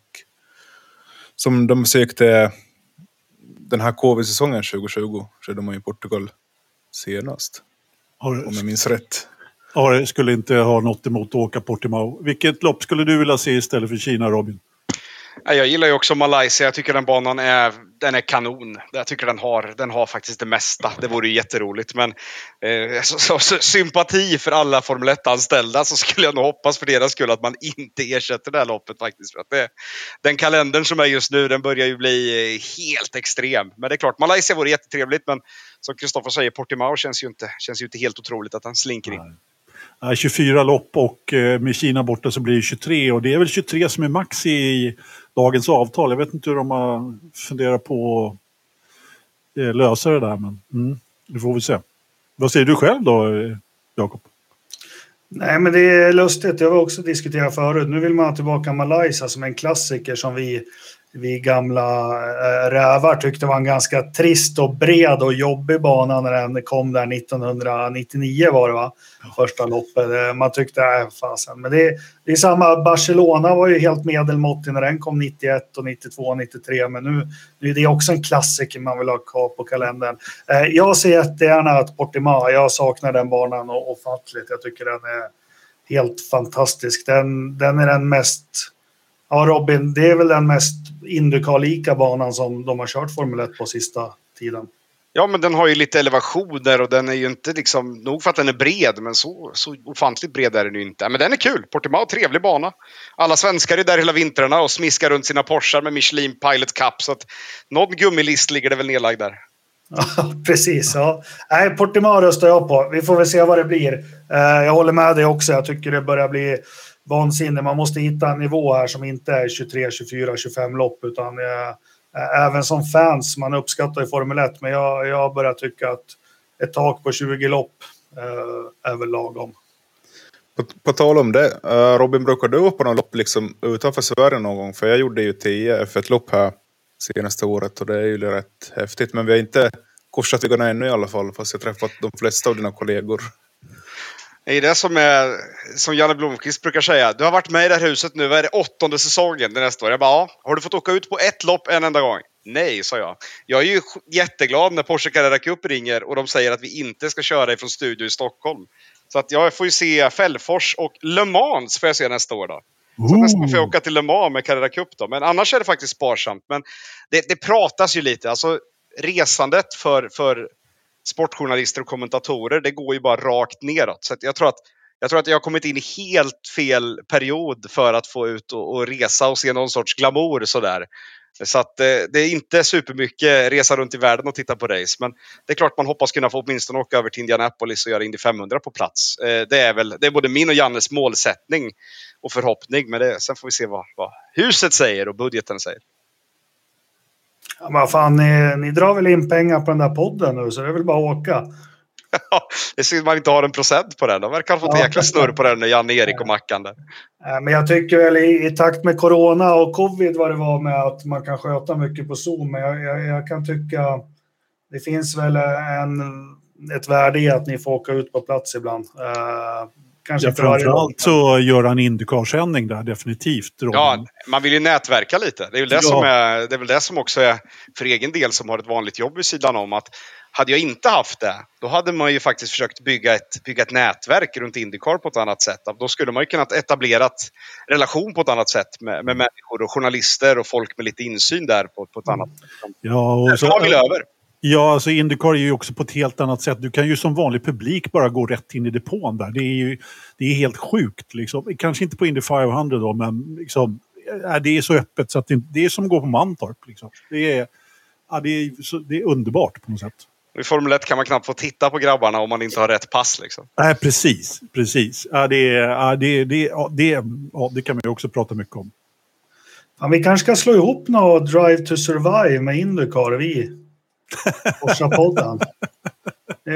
Kristoffer är bra på ljudeffekter och ja, så man får komma väldigt nära i Sverige. Ja, ja, men det var det om Kina. Vi hoppas på Portugal eller Malaysia eller eh, att det inte blir något lopp alls. Sen har vi det här Binotto avgick. Han fick väl hjälp att göra det också. Men nu har det läckt ut lite att han förhandlar med, med, med Audi och Kristoffer, du är väl den som kanske har bäst koll på det här? Ja, det är ju flera än Audi som är intresserade av hans tjänster. Ja, Mercedes och Red Bull är väl också intresserade. Red Bull som håller på att bygga en egen motordivision. Uh, det var lite märkligt där, för han kommer jobba kvar till den sista december. Och uh, man har ju flera gånger sagt att han kommer inte sluta, men vad jag läst nu då mellan raderna så har ju Binotto sagt upp sig själv för att han har inte fått fullt förtroende då från eh, uh, CEOn och eh, John Elkan som är chairman hos Ferrari. Och det är ju, jag tycker det här är helt fel väg att gå ändå. För uh, nu känns det, det kommer ändå ta två, tre år innan den nya uh, stallchefens uh, liksom ledarstil och allt det här kommer kunna anpassa sig till stallet. Så det är ju, jag tycker det är helt fel läge att byta stallchef just nu. Ja, men det, det, är väl det här Mercedes har lyckats med och, och tittar vi på framgångsrika kanske fotbollsklubbar och eh, hockeyklubbar i Sverige. Alltså problemet med Frarre igen, eh, som var innan Tott-eran och efter Tott-eran, det är att eh, du tillsätter sportsligt ansvariga, men du låter inte dem sköta sporten. Och liksom sitter du där uppe för en hockeyklubb eller fotbollsklubb och sånt, då, då har du ju en GM eller en, en sportchef och sånt. Och, och, och, där det lyckas, det är där de får sköta sporten. Och de som eh, leder klubben eller laget eller teamet eh, sköter ja, det som har med det att göra. Och det här verkar ju, de här Elcam och vad heter alla andra som har varit i, i Ferrari, de verkar ha väldigt svårt att, att hålla fingrarna borta från eh, kakburken. Är jag något på spåren eller är jag helt fel? Nej, det är helt rätt Jakob. Om vi tar som exempel den som har varit längst stallchef nu i F1 är ju Christian Horner. Och han, han har nästan fått sköta det där stallet själv. Samma med Frans Tost i, i Alfa Tauri. Toto Wolff har ju fått köra sitt race i 2013 och, och där är det också en stor biltillverkare bakom. Men grejen är ju också att när Ferrari gick publikt på börsen då 2014, trots det är en liten del, men i alla fall det som var igång, de inte gör ett bra lopp så faller värdet på börsen lite. Och det är väl det också som, som stressar de som äger Ferrara, De vill ju hålla upp börsvärdet. Och det är jättemärkligt det där, hur det är toppstyrt. Och det finns ju ingen bra person man kan ta in heller. Jag har ju försökt kolla på olika kandidater och Vassör var väl en av de främsta kandidaterna på grund av hans tidigare relation till Charles Leclerc. Men eh, historiskt sett har de alltid lyft upp någon inifrån i Ferrari. Förutom då Jean Tott. Sen dess har de ju bara tagit folk inifrån och... Och hur har det gått? Ja, det har ju gått... Det har gått lagom, men man måste ju ha i minne också att Jean Tott, han började i sommaren 93 och de vann ju första titeln 99, så han fick ju ändå en väldigt lång tid på sig att bygga upp stallet som han ville. Och han behövde inte bara till italienare. Det är ju det som har varit det problemet nu också kanske, att man är så låst att det ska vara italiensk stallpersonal jämfört med när Jean Tott, han tog en sydafrikan, han tog en britt, han tog en, en tysk förare. Det var liksom inte så viktigt med nationalitet så länge de fick rätt folk. Ja, men så var det. Det var ju också, man kastade ju också en hel, eh, en hel säck med pengar på, på stallet. Nu har man ju i och för sig pengar så det räcker nu också så man skulle kunna göra något sånt. Men, men just då så var det ju, Eh, det var ju Marlboro-pengar där som, som betalade alla deras löner och som lockades till stallet där. Eh, sen vad det hade, ja, så man kunde göra den här storsatsningen. Men, men det känns lite grann som att man skulle behöva göra en sån här hel raid igen. Vad säger Robin, har du någon, eh, har du någon åsikt i frågan?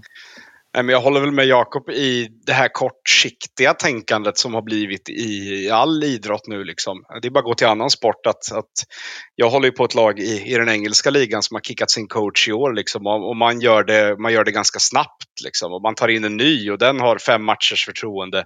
Eh, Binotto sitter ju lite i samma båt. Liksom. Alltså, han är ju ingen dålig ledare. Det, allt intresse vittnar ju ändå runt honom om att det är, det är liksom en, en ytterst hygglig och kompetent Formel 1-medarbetare som finns på marknaden. Men i den här världen vi är just nu så är allting otroligt kortsiktigt. Och jag menar, det räcker att titta på, på Daniel Ricciardo så ser man ju också att den karriären den fick ju inte jättemånga år till övers när det väl började barka utför. och Binotto sitter i samma trappa. Men som Kristoffer pekar på att Christian Horner har suttit på sin stol väldigt länge och de vann absolut ingenting på en bra stund innan de började vinna. Och att tro att Ferrari som inte har vunnit någonting sedan Kimi ska, ska börja dra fem sex titlar ur lådan, det är, ju, det är ju tyvärr fel att tänka. Så, nej, synd om Binotto, men det är skönt för honom att man vet att han kommer hitta en ny arbetsplats jättefort. Så att, så att man önskar honom stort lycka till, för att det, det är en man med enormt Formel 1-hjärta som, som lämnar Ferrari. Ja, så du håller på Aston Villa alltså? Nej, jag håller på Chelsea faktiskt. Ja, oh, usch. Ja, ja. Jag måste nämna där en om Binotto. Vad jag har hört från stallet också, så han var ju väldigt omtyckt inne i Ferrari från de, liksom både för hans ledarskapskunskaper och det maskintekniska. Så det är nog bara liksom de som är ovanför honom som inte har gillat honom. Och vad jag hörde, så Andreas Sadel har ju blivit erbjuden att ta hans roll två gånger och han har tackat nej. Och Christian Horner också erbjöds en ganska fet lönecheck för att över rollen som stallchef i Ferrari, men han tackade också nej. Så de verkar ju ha ett intresse att plocka in en utifrån nu då igen. Det... Ja, men sen, sen, är det alltså, om vi ska gå tillbaka, det, det Ferrari, eh, det skrivs ju nu att de har fått tillbaka blame culture och vi som har följt det här sedan 80-talet vet ju precis vad de menar, men jag minns så väl när Schumacher gick till Ferrari 96 och de började bygga det här med Tott. Han hade ju en serie Europalopp då där han Eh, sprängde motorn på formationsvarvet i Frankrike. Eh, växellådan gick på varv tre. Nej, det började i Kanada med den här drivaxeln. Sen har vi Frankrike och så Storbritannien så bryter han på varv två eller tre mitt framför mig på Hangar Straight faktiskt. Och jag kommer ihåg då, det fanns liksom ingenting av det här. Du kanske ser tendenser som läcker igenom hos Leclerc ibland. Han liksom skyddar sin, sitt team hela tiden. Att, ja, och, och det gjorde ju Jean Tott också, liksom skyddar dem utåt hela tiden. Uh, och jag upplever att det har krackelerat ganska rejält i, i, i Ferrari senaste åren med det här. Så kan det definitivt vara. Eh, det, det, kan det kan det absolut ha, ha gjort. Jag vet inte, jag har inte så mycket att tillägga där Jakob. Nej. Nej, nej, nej. Du, du är en av de, Alesi körde ju sönder det där stallet när de var på uppgång. Eller hur? Eller hur? Nej, men eh, alltså, äh, ja. Nej, men eh, jag är återigen inne på det här. Alltså Binotto är ju... Jag, jag är stor fan av Binotto. Eh, men, och det är inte så konstigt att, att de andra stallen är Eh, vill ha honom. Han kan ju få hur bra betalt som helst. Eh, till, han har ju jobbat i Ferrari hela sitt liv. Han måste just finnas, ha så mycket kunskaper. Så, så, så. Men jag, jag, tror man måste helt enkelt, måste, om man nu ska göra så, om nu Benot ska sluta, man behöver nog ha fler som slutar i så fall. Eller åtminstone liksom få en nytändning med, med lite nytt, eh, ja, Ja, men det största misstag man gjorde det var ju att låta Dominicale gå efter 2014. För det är efter det det har varit. Eh, han stod ju ändå för någonting. Sen, sen är det ju för oss fyra, det är omöjligt att veta. Vi vet ju ingenting egentligen, förutom det vi ser på tv, om någon verkar sympatisk och, och, och sådana saker. Vi vet ju inte alls vad som försiggår, men jag tror att det var ett, ett, ett stort, stort misstag. För 2014, eh, vad hette han som bara var med, han som gick med solbrillor hela tiden innan Arvi Abene? Kommer ni ihåg honom? Ja, han var ju bara en sån här tillfälle, men han ja. var ju han var lite där, där svag. Liksom, ja, men där, där, eh, ja, där, sen har de nog sökt identitet. Vi ska inte drunkna i Ferrari. Vi har sett det här problemet hos stall som Toyota till exempel, som blev hindrade framgång för att det var nog för mycket direktörer i bilmärket som la sig i hur saker och ting skulle göras. Och, eh, Likaså kanske Honda när de var som team. Och, ja, vi har sett det här många gånger. Marco uh, Mattiacci hette den där. Just det, ja. Och det Han finns ju risk att... Solbrillor och såg lite nyknullad och bakis ut, kommer jag ihåg. Första, första Det skar sig väl ganska rejält mellan honom och Alonso direkt, har för mig. Men, Vem eh, ska, skär sig inte med med Alonso? Nej, han är ju han är en medlare av rang. Eller hur? Eller hur? Men det blir ju det intressanta nu om det kommer komma en sån här Marco Mattiacci tills de får en riktig igen? Eller vad ska man, de göra första januari där? Arriva Ben är ju blåsväder i Juventus nu. Det ska ju polisutredningar och, och rättegångar och allting. Och det är ju, vad heter det, Agnelli-familjen är det väl som äger alltså Det blir väl någon snygg rokad att han dyker upp där med saltvattenspray i håret och, och ja. Robin, vem tror du skulle, eller vem skulle du vilja se som stallchef hos Ferrari? Alla utom Vassör skulle jag tycka var ett bra ja. val faktiskt. För att, att, att, tro att Fredrik Vassör, som några verkligen tror att det skulle vara kanon. Nej, liksom. Det, det är absolut inte Vassör. Men det är ju svårt, för jag menar nu, folk försvinner ju åt alla håll och kanter. Vet man liksom, har man koll på vilka som skulle kunna vara riktigt bra i de andra serierna? Nej, det kanske man inte har. Man visste ju om Andreas Seidel innan McLaren tog honom liksom. Men det var ju för att man var lite med i Porsche-sfären och man kollade mycket Le Mans. Men det är svårt att liksom hitta de där tre, fyra givna namnen som man kanske kunde göra för tio år sedan när, man, när det var lite mer högprofilerat. För nu är det så mycket mellanchefer på alla märkena så det är svårt att hitta den där starka, eh, starka typen. Liksom. Man hittar inte den där Ross Braun-gömman längre. Jag har namnet. Låt höra. Chip Ganassi. Då kommer Charles Leclerc bli förvånad ja. över hur lite lön han kommer få när han ska förhandla. Ja, jo men. Ja. Ja, det ska vara kul att se han eller Roger Penske hur de skulle... Ja, det kanske inte skulle vara kul. Nej, jag tror inte heller det. Ja. Vad, vad heter han, han som sköter grejerna där i Chipkenäs i Robin? Det är ju Mike Hull. Hull. Och nu har de ju också värvat över Taylor Keel från, från McLaren då. Just det, just det. Precis, precis han, är väl, han är väl typ, eh, om han är styvson tror jag det är till Mike Hull också. Så det var en ah. ganska naturlig väg att gå. Okej, okay, okej, okay. så pass till och med. Lugn i stormen Anders, vi ska dra Indycar. Ja, ja, ja, ja, förlåt, Först förlåt, måste vi snacka lite Ja. om Bottas och hans Nej. frisyr. Jag skulle bara avslöja det sista. Jag tror det blir Paul Hembray från Pirelli.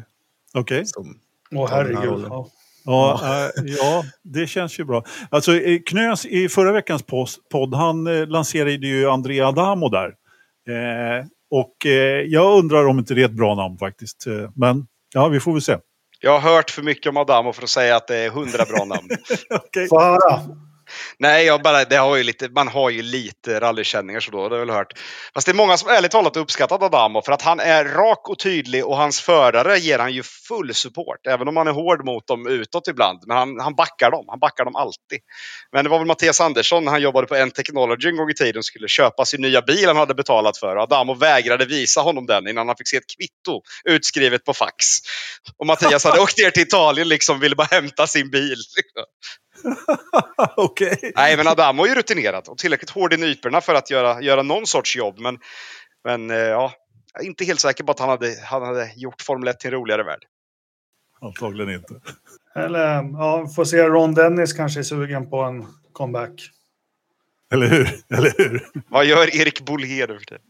Åh, nej, jaha. Jag har ju för fan kämpat med att glömma honom så kommer du in här i podden och tar Det upp har vi alla. Det har vi alla. Åh. Muntergök. Du, Jakob, eh, vårt nä nästa ämne. Eh, vi får inte prata om det för vår revisor egentligen. Men, men Jag tycker det är värt, för jag var lite tveksam först, men det här har landat i mig. Jag tycker det här Valtteri Bottas gör är fantastiskt kul och uppfriskande. Och, och, och, eh, ursäkta Kristoffer, men en finne som bjuder på sig själv. Skämt åsido. Eh, vad har vi att säga? Vad, vad, är, vad är bakgrunden till det här Kristoffer? Vad- Är det ett PR-trick eller vad är det något han försöker lansera? Eller något? Berätta du som har koll. ja, han är ju hem till Australien och då hälsar på hans flickväns familj och sådana här grejer. Och det verkar ju som han har fått... eh, de hade ju gjort... Jag tyckte det var väldigt kul den här videon de hade gjort. Det såg ju väldigt proffsigt ut. Men jag reagerar, att han går och klipper håret då för de som inte har sett den. För att han vill, behöver en ny look. Men eh, det jag reagerade mest på var den här nya VB-loggan som fanns på tröjan och ölen han höll i. Och det är tydligen något australiensiskt ölmärke. Som han nu då har blivit backad av. Victoria Bitter. Okej. Och, det, och det passar ju bra ihop med att de har samma initialer. Så jag tror det är mest en PR-kupp det handlar om. Ja, Det är klart det är en PR-kupp. Jag, Mm. jag hade inte koll på ölet där, men eh, det passar ju väldigt bra i så fall med, med Mm. hans eh, nya fantastiska frisyr där. Business at the front, party at the back. Vem är, eh, nu ska jag glida in lite på Indycar. Indycars mest kända mallet, Robin. Connor Daly. Tyvärr inte kvar. I, I modern tid i alla fall. Ja, modern tid. Man saknar ju de här 80-tals när alla körde, reppade varsin mallet liksom. Helt oironiskt. Åh, herregud. Fortsätt Jakob.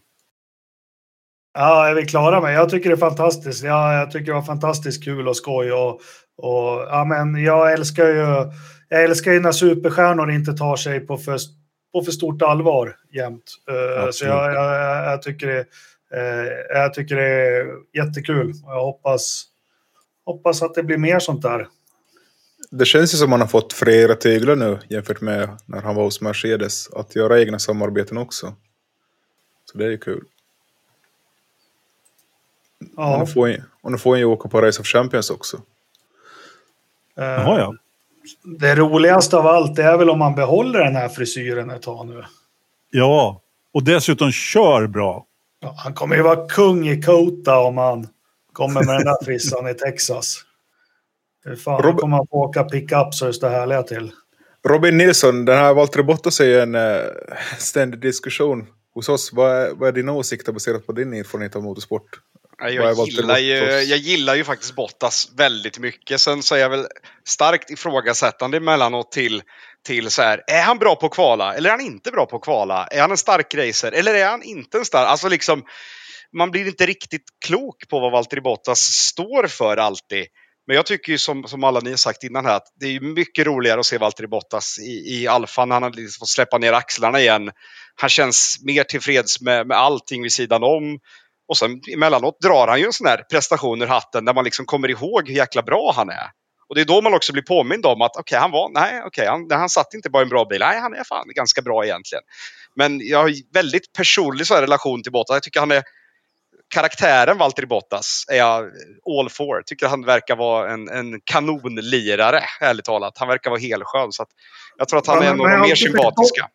Man har alltid förstått att det finns något underfundet i han som kanske har varit lite kvävt hos, hos Mercedes. Det har alltid funnits någon form av, av glimt i ögat eller, eller eh, spjur i. Men jag tänkte Robin, snackar du med Lillövis ibland? Eh, nej, faktiskt inte. Eh, väldigt sällan. Jag hamnade på en kaffe med, med Stefan och Eje lite snabbt på Mantorp Park bara. Eh, mm. Men eh, Lillövis är en skön lirare. Ja, men det skulle vara skönt att höra, för jag vet Lillövis hävdar jag har hört eh, två gånger honom säga att Nigel Mansell är den sämsta defensiva föraren som någonsin har suttit i en racerbil. Och, och jag har ju mina bryderier om Bottas. Ja, du har nog ganska rätt tror jag. Jag tror ja. att hade det varit mer 90-tal mekaniskt grepp så tror jag att eh, det finns Bottas och ett par Formel 1-förare till som, som nog hade blivit ganska blottade om det hade varit mer jul till jul-racing faktiskt. Det tror jag.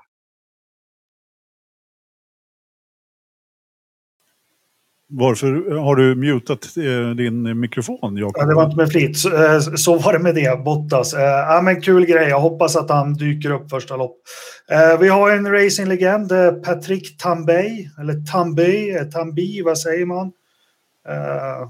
Ja, Tambay har jag alltid sagt. Jag Tambay, vet inte om det är ja, rätt. det är amerikaniserat, men jag kan tänka mig han är franska racerföraren som gjorde debut på 70-talet, körde lite Ferrari Fick ersätta Gilles Villeneuve har jag för mig. Eh, eh, var nära faktiskt, eller var med i striden eh, VM 83 där i, i Ferrari tills några lopp kvar som Piquet till slut vann vill jag minnas.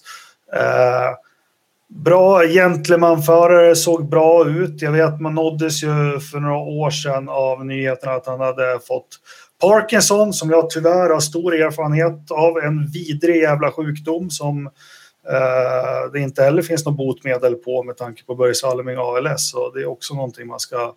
Som jag skänker pengar till Hjärnfonden varje år i alla fall just för Parkinson. Men han har, han har lämnat oss nu. 73 år gammal blev han, född 49, stämmer det? Ja, något sånt. Mm, ja. Stämmer. Eh, han var ju mycket i USA och körde faktiskt. Eh, mest beroende på att det fanns 343 Eh, aspirerande Formel 1-förare när han var som bäst. Eh, från Frankrike som skulle in och, och 342 av dem hette ju Eric, eh, eller Eric, kanske mer på, på franska. Även det fanns ju hur många fransmän som helst. Så han var ju över hos eh, Karl Haas där och körde åtminstone två vänder Can-Am om jag kommer ihåg rätt. Så att han var lite in och ut ur Formel 1 där. Eh, men precis som du säger, ersatte ju Chill då efter olyckan. Och eh, var väl... Chuck var väl hans... Eh, han, var, han var väl ganska insyltad i Chucks karriär sen. Och var hans eh, gudfar om jag inte minns helt. Ja, det stämmer.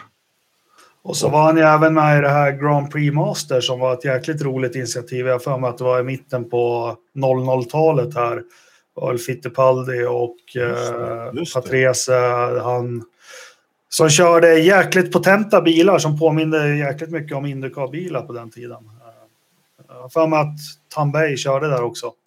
Blev väl, ja det gjorde han, just det har du helt rätt i, det har jag glömt bort helt. Eh, ersatt av Alboreto i Ferrari va? 84, om jag ja, inte minns helt fel. Ja, det har du nog.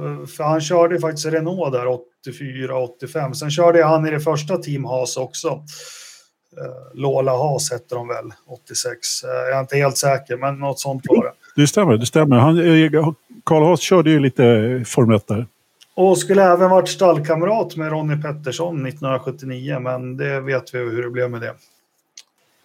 Ja, precis. Har du någon, har du någon Tambay-minne, Robin? Silk Cut Jaguar, säger jag då. Precis. Precis, precis. Det... 89. Han gjorde lite comeback där och körde Jagga i Le Mans. Han ja, körde han den? Det visste inte jag faktiskt. Han körde den jaggan. Han, och, han och eh, Jan Lammers var med på den vagnen. Eh, innan, ja. innan Lammers började köra touring cars allt möjligt. Innan han började köra Volvo kombi. det måste ha varit ett lukrativt år för Jan Lammers. Nej, men det är Silkat Jaguar på Patrik Tamberg. Jävligt goda cigaretter, Silkat. För de det kan jag tänka mig. Ja, ja säkert. Alltså det, den bilen, den är ju, det är min favorit. Alla kategorier nästan, i, princip. Eh, underbar. Martin Brundle körde ju den också ganska mycket under en period, om jag inte minns helt galet. Eh, drog soppa som satan, eh, men den var klart snabbast, men fick alltid göra ett tankstopp mer. det, var, det, det liksom... Tom, var det Tom Walkinson som drev den va? Ja. Ja, kanske där kopplingen med Lammers och Volvo då. Jajamän, den satt där sen, sen sent 80-tal. Ja, precis. Ja, det är trist, trist när de lämnar oss, de här Niki Lauda och hela den där generationen. Ja, men, jag tycker det är lite småjobbigt. Men, men, sånt är livet. Då tänkte nästan bisarrt att vem är näst på tur, men det, det skiter vi Kristoffer, du hade något att säga? Nej, jag tänkte bara säga han tillhörde också Dakar och kom eh, i topp tre två gånger till och med. Just det, det, just det. Det visste jag faktiskt inte innan jag läste en sån här lång text om honom nu i och med hans bortgång. Och det är ju lite ovanligt idag att någon går från asfalt till Dakar. Precis, just det. Eh, apropå Dakar, förlåt, förlåt att jag klipper in lite där Kristoffer. Jag måste säga det här eftersom jag har så extremt dåligt minne så jag måste säga det medan jag kommer ihåg det. Vi fick nämligen en eh, en eh, sån här feedback på podden som vi har skickat ut. Kristoffer eh, han spammar alla han har e-post till med och att de ska liksom tala om vad vi ska göra bättre i podden. Så Det är tre frågor som vi hittar på. Ni får, få, jättegärna fortsätta skicka in eh, feedbacken på podden. Vi har redan fått in massor med svar. Bland annat från en nu som jag inte kommer ihåg eftersom jag inte har det precis framför mig. Men, men jag kommer ihåg det eftersom jag jag har tyvärr inte tröjan på mig eh, idag då, men han tyckte att vi skulle sluta prata om eh, all form av eh, motorcykel eftersom det dog ändå på två hjul när PG Lundmark slutade köra. och, och, det kan jag faktiskt hålla med om då. Eh, som gammal Farmerlips-medlem så, så, så, behöver man inte prata så mycket motorcyklar efter PG Lundmark. Som, som de körde, ja, jag vet inte, fem Dakar eller någonting i den där stilen. Min absoluta favorit Eh, alla kategorier. Jag ska ta på mig eh, t-shirten eh, nästa sändning. Ser den ändå inte så mycket, men ändå. Robin, har du, känner du PG Lundmark?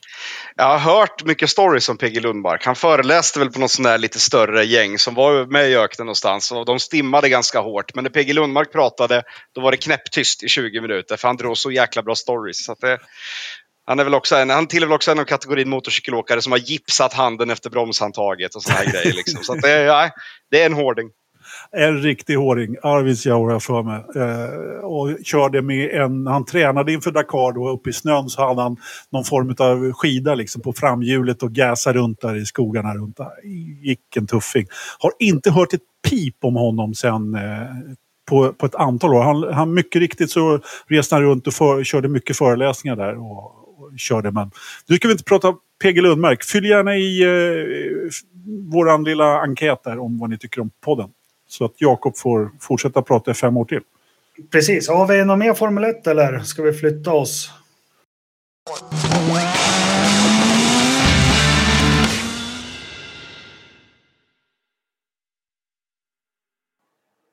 Jaha Robin, nu har du fått snacka rallybåten och din karriär så nu vill vi höra allt vad som händer i Indycar och snacka bakom kulisserna och allting. Så kör igång. Det är ju en, eh, en silly season som ändå tumlade mest under säsong som vanligt numera i Indycar. Det är så otroligt vad tidigt de börjar förhandla när alla har sina avtal där. Att från första augusti då får man prata med vem man vill och hela den, hela den palosoppan som vart under slutet på säsongen. Men nu har det faktiskt lugnat ner sig lite då tills Marcus Armstrong blev presenterad för, för Chip Ganassi Racing och bil nummer 11 häromdagen. Då. Eh, han, Armstrong som annars ryktades jättemycket till, till den där 51an där Takuma Sato just nu sitter. Då. Så att, att, Armstrong äntligen fick bli presenterad det är väl det man har väntat länge på. Eh, även om man kanske trodde att, att eh, det skulle ta lite längre tid och att Nicolas Latifi kanske ändå skulle hamnat i den bilen. Men eh, Armstrong in och det känns väldigt bra ärligt talat. Fick du något behind the scenes kring hela soppan? Eh, McLaren, Ganassi, Palou, Felix? Uh... Det, fanns väl en del eh, i, i gömmorna. Man fick, man fick höra mycket från, från alla håll lite om hur, hur deals har gått till. Eh, till att börja med så var ju den sitsen där, där Palou hamnade, den var ju tänkt för Santino Ferrucci till att börja med hos Chip Ganassi. Så att när Palou kom till Chip så var, var Ferrucci på gång in. Eh, och Chip var lite sugen på det, sen vart det inget alls med det. Och sen vart det den här Palou-soppan istället. Då. Men eh, i grund och botten så, så hamnar väl allt i samma sak. Att, att Palou satt väl i samma sitt som Dixon när han vann sin första titel och skulle förlänga kontraktet. Att, att hos Chip Ganassi Racing, där har man alltid chansen att vinna. Men man får absolut inte den bästa lönen. Så att det, till syvende och sist så handlar det ju om, om, om ekonomi och det är väl det som gjorde att Palou, Palou var sugen att ta sig någon annanstans. Även om det fanns ett diffust Formel 1-prat liksom. Men det, det, tror jag inte ens han trodde på själv utan han, han såg ett, ett ungefär lika bra team och ett mycket, mycket bättre lönekuvert någon annanstans. Så det är klart, har man vunnit en titel så, så vill man väl säkert uppa sitt värde för att det är dags för Palou att tjäna lite pengar också. Att investerarna kanske kan få tillbaka någon krona på honom. Men eh, vi har ju totalt sågat Palous management här i podden. Det kanske var lite fel att göra det. Nej, det är nog ganska rätt. ja. eh, man undrar ju vem som läckte ut att det var med, med mot bakgrund av det du säger nu med att det kanske var ekonomi i grund och botten. Men var det, undrar om det var Chip eller någon inifrån där som läckte ut allt det här från början? Det är väl inte omöjligt att eh, det finns ju ett antal journalister som är, som är väl knutna, som alla har sina ingångar i respektive team och som också är väldigt bra på att slå på trumman när det väl är dags. Att vill teamen ha ut någonting så är det ju inte så svårt att, att få det spritt liksom så. Men Chip Ganassi Racing till syvende och sist handlar om att vinna för teamet och ja, Palou gjorde ju faktiskt det. Han avslutade ju säsongen på topp och jag menar så länge man vinner då då, då är det inga problem. Då är det aldrig några konstigheter med någonting. Då behöver man inte prata kontrakt eller om bilen är dålig eller om man har fått fel ingenjör. Liksom. Så länge man vinner och presterar så är allt frid och fröjd. Och alla såg ju mer än glada ut. Liksom. Vilka kan vi tänkas betalas bäst, betala bäst i Indycar? Vilket stall tror ni? det, är, det är McLaren, det är McLaren, det är McLaren och sen är det Andretti Autosport. Jaha, det är så pass? Penske betalar väl absolut inte dåligt, men, eh, men eh, man har väl hört lite summor. Sen har ju då Jack Harvey fått byta nummer till i år och det sägs att han hade en ganska så svulstig lön. Han har väl betalt för att vara topp tre i mästerskapet och det vet vi ju alla att Jack Harvey absolut inte är topp tre i Indycar. Men vad, har du någonsin, vi har ju spekulerat lite, vad ligger en topp tre-lön på i Indycar? Den siffran vi hört på Jack Harvey, vilket är kanon, för det kan man ju säga. Det sägs att han har en miljon dollar om året. Ja. Och det har absolut inte Alex Palou och Chip Ganassi. Oj, ja. Ja, det är dumt att säga kaffepengar, men jag ser att Anders eh, ler lite hånfullt här. Men, eh, ja, men alltså ärligt talat, det är inga jättepengar. Eh, faktiskt, eh, nu kör de ju inte så många lopp, eller på att säga, men, men det, det är ju också, det, alltså, eh, det, alltså vad, vad, har vi för omsättning på ett, eh, på ett McLaren i Indycar, Robin? Ja, det är väl, vad är, kan det vara, är det en tiondel av vad Formel 1-teamet omsätter? Ja. Liksom. Det, är ju, det, är ju, det är ju kaffepengar. Eh, och problemet är som alla säger, som Zac Brown har varit ute och svingat om också, att det är liksom en, de kör med en tio år gammal bil. Alltså ja, jag också svingat. Det är, liksom, det är en tio år gammal bil. Och det är klart, det kommer ju aldrig vara billigare och det enda det gynnar det är ju förarna för då finns det ju faktiskt lite pengar över. Mm. Jo, så är det. Nej, men där behöver vi kan... Eh, men vi tar det med detsamma. Det var väl något avsnitt från... Jag, jag, jag tycker att det känns otroligt viktigt att de tar fram en ny bil för Indycar. Jag håller med. Jag håller med. Och den ska vara lättare än dagens bil. För jag menar, den är ju... Scott Dixon jämförde den ju inte helt olik den prototyp Cadillacen de åkte. Liksom. Det, det finns absolut likheter mellan den och Indycar. Ja, den är snart lika tung som en Formel 1-bil. Ja, men den tål mycket mer som tur är. Ja. Nej, nej men jag, jag ser att det är jätteviktigt. Jag hörde, eller någon som skrev, hade lyssnat på någon, jag vet inte vad, intervju med Marcus. Han var väl också så här, ja, det kanske börjar bli dags för en ny bil. Ja, jag, jag tänkte komma till det. Marcus sa ju att det påminner mycket om GP2-bilen han kör, mer än F1-bilen. Ja, just det. Precis. Men, men just det här också, den här den här hållbarheten. Alltså, de gångerna som man har höjt på ögonbrynen när de har backat ut ifrån en sån här däckstrave liksom. och fortsätter. Felix vid något tillfälle, alltså, man, man Ja, det, är en robust, det är en robust racingbil, det är det. Ja. Den, den tål mycket, mycket alltså. Den, mm.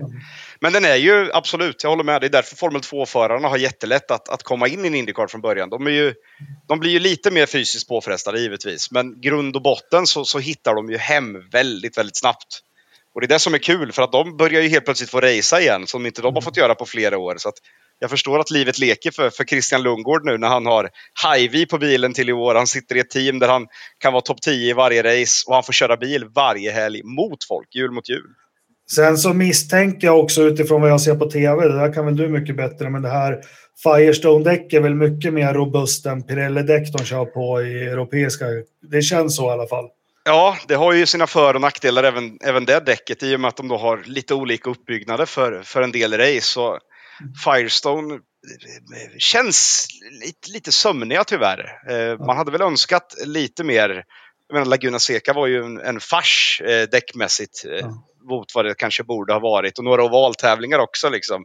När de tar fram samma compound som de hade 2019. Men mm. det funkar ju ändå ganska bra. Vissa race misslyckas de ju totalt. Typ Indy Grand Prix. Det kan man ju, det är liksom, är det något race jag avråder till och med min familj, om de nu skulle vilja titta på Indycar, så är det så här, vi kan skippa Indy Grand Prix. De andra tävlingarna, hoppa, hoppa gärna in liksom. Kolla Iowa, det går jättebra. Mm. Men Indy Grand Prix, det kommer inte hända någonting överhuvudtaget om det inte börjar regna. Nej, men du har väl det. Jag tror de kanske lite med tanke på de åren de gick igenom. Eh, ekonomisk kris och allting. Eh, vi som följde Indycar på 90-talet, då var det ju löner som i Formel 1 och, och, och ganska brunstiga bilar. Men eh, så, så det, det, är väl vettigt att de är försiktiga här och, och inte hamnar i någonting. Men eh, de ser omoderna och ganska ja, Nej, de ser inte bra ut bilarna längre, men vi får hoppas på det. En annan fråga du som har lite bakom kulisserna som vi inte hör någonting. Vad, vad, vad händer för Linus Lundqvist och, och hur är hans mående eller vad ska man säga? Ja, vilken eh, kring hans situation. Nej, det är ju en jättesoppa. Det är ju, det är ju så olyckligt på något sätt att man har jag menar, det, det, kommer kunna vara, om allt nu inte tar någon vändning, liksom, då kommer det ju vara Linus Lundqvist och Sean Vernay som vinner in the lights och sen inte får köra Indycar. Liksom. Det är ju det är helt bisarrt. Och, och när det här började uppdagas, eh, bland annat ifrån, från Marshall Pruett och från Jeroen Demendal och de här, liksom, att, den här, att den här prischecken inte ens var i närheten av vad alla trodde, tänkte och förväntade sig. Det är klart att man blir, ju, man blir ju ledsen för Linus skull. Att han liksom ska vinna mästerskapet fel år på något sätt och kanske inte får den här gyllene chansen. För jag menar, Linus Lundqvist har aldrig varit den föraren med bäst backning. Han har aldrig haft de ekonomiska medlen att göra liksom fritt svängrum. Och vi har varit så glad för Linus skull när han då tog den här segern och skulle få eh, en större del av kakan och kanske kunna få lite draghjälp in också. Och sen så blir det någonstans hälften av det som är utlovat av vad jag har förstått det som. Eh, och det ställer ju till det något fruktansvärt. Och det här var inte känt från början alltså?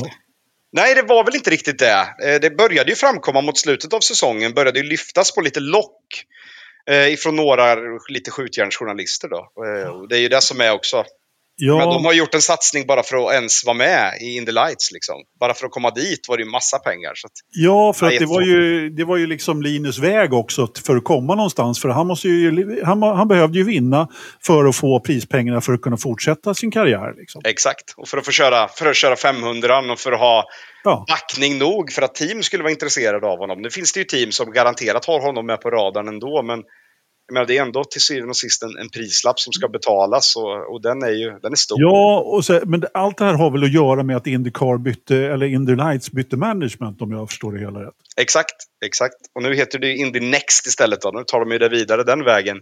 Jo, Penske men... brandar om och laddar på liksom. Men då, då kan man ju inte det är ju inte riktigt, visst de kan göra vad de vill i deras serie, men det är ju inte fair mot den säsongen man tar över att man, att man börjar backa på det man har sagt. Men ska vi vara helt ärliga, alltså...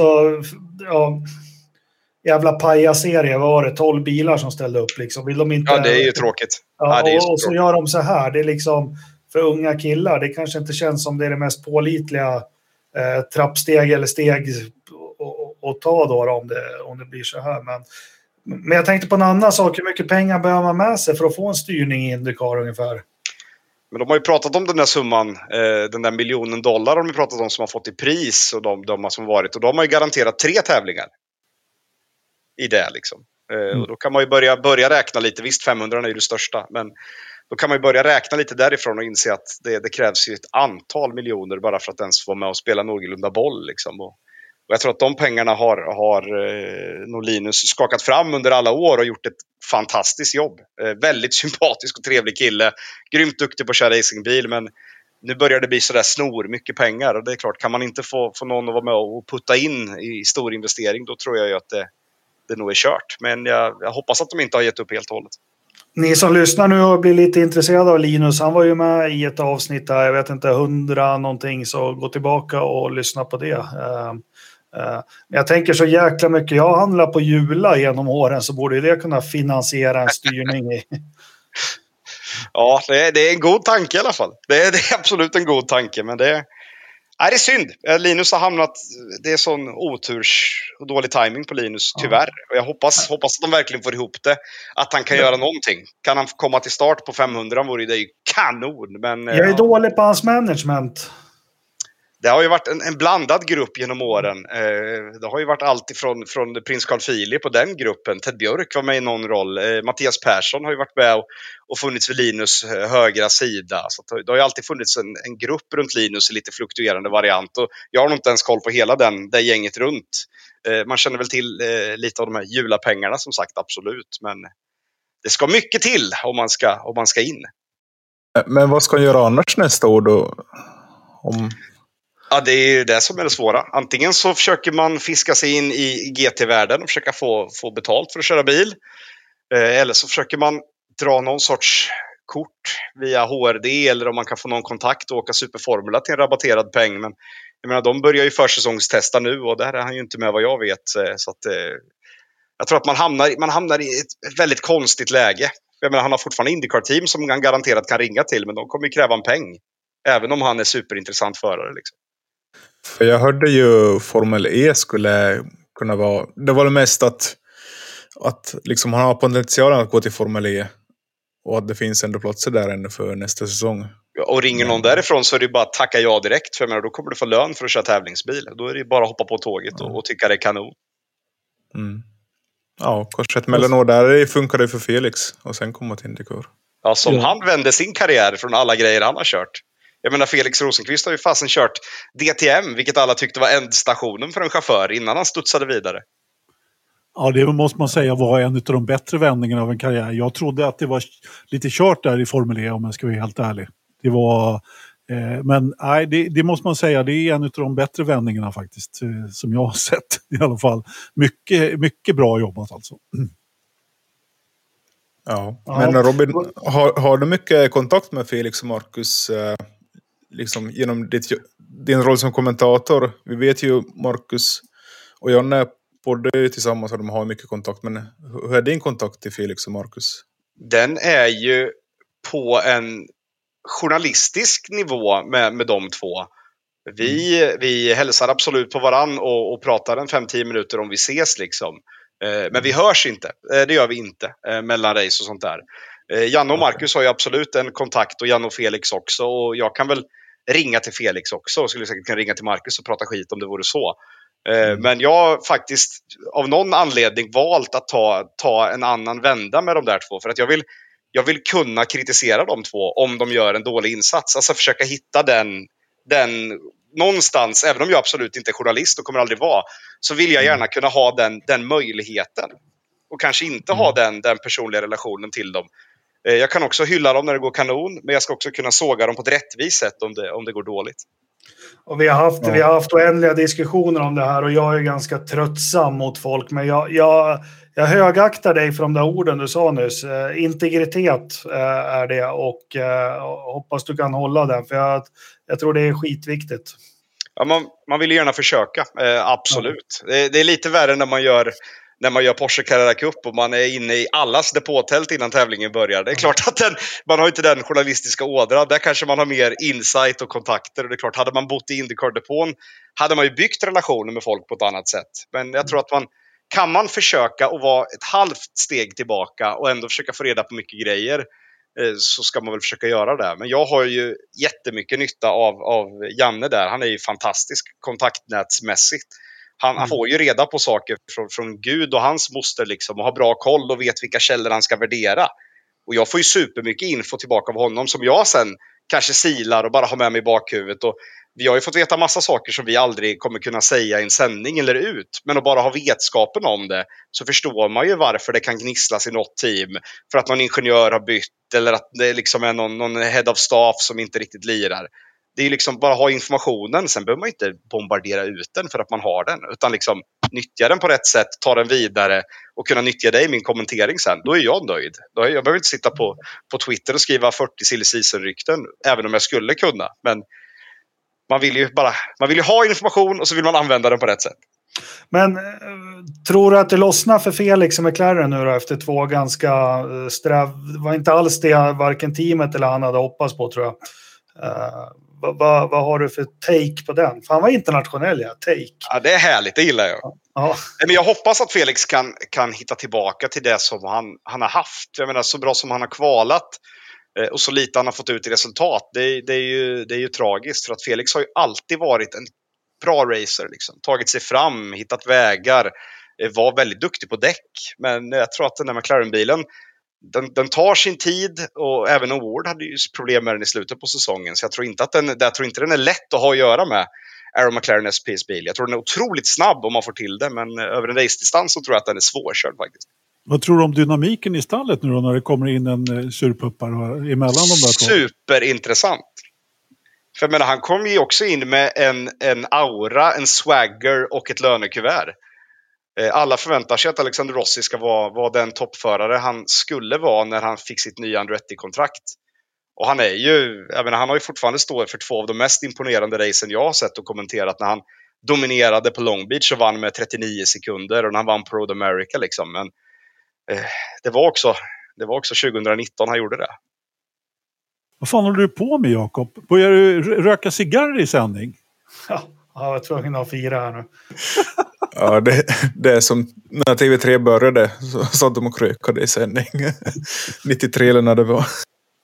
Ja, nej, eh, jag är, ju, jag är jättestolt svensk över säsongen Marcus gjorde. Tyvärr, eh, det var ju där under hösten så jag hade lite på känn att det skulle dala så här. Eh, sen jäkligt intressant och skulle vilja veta vad som hände bakom kulisserna också för jag tror inte han är ensamt ansvarig för att det inte gick vägen.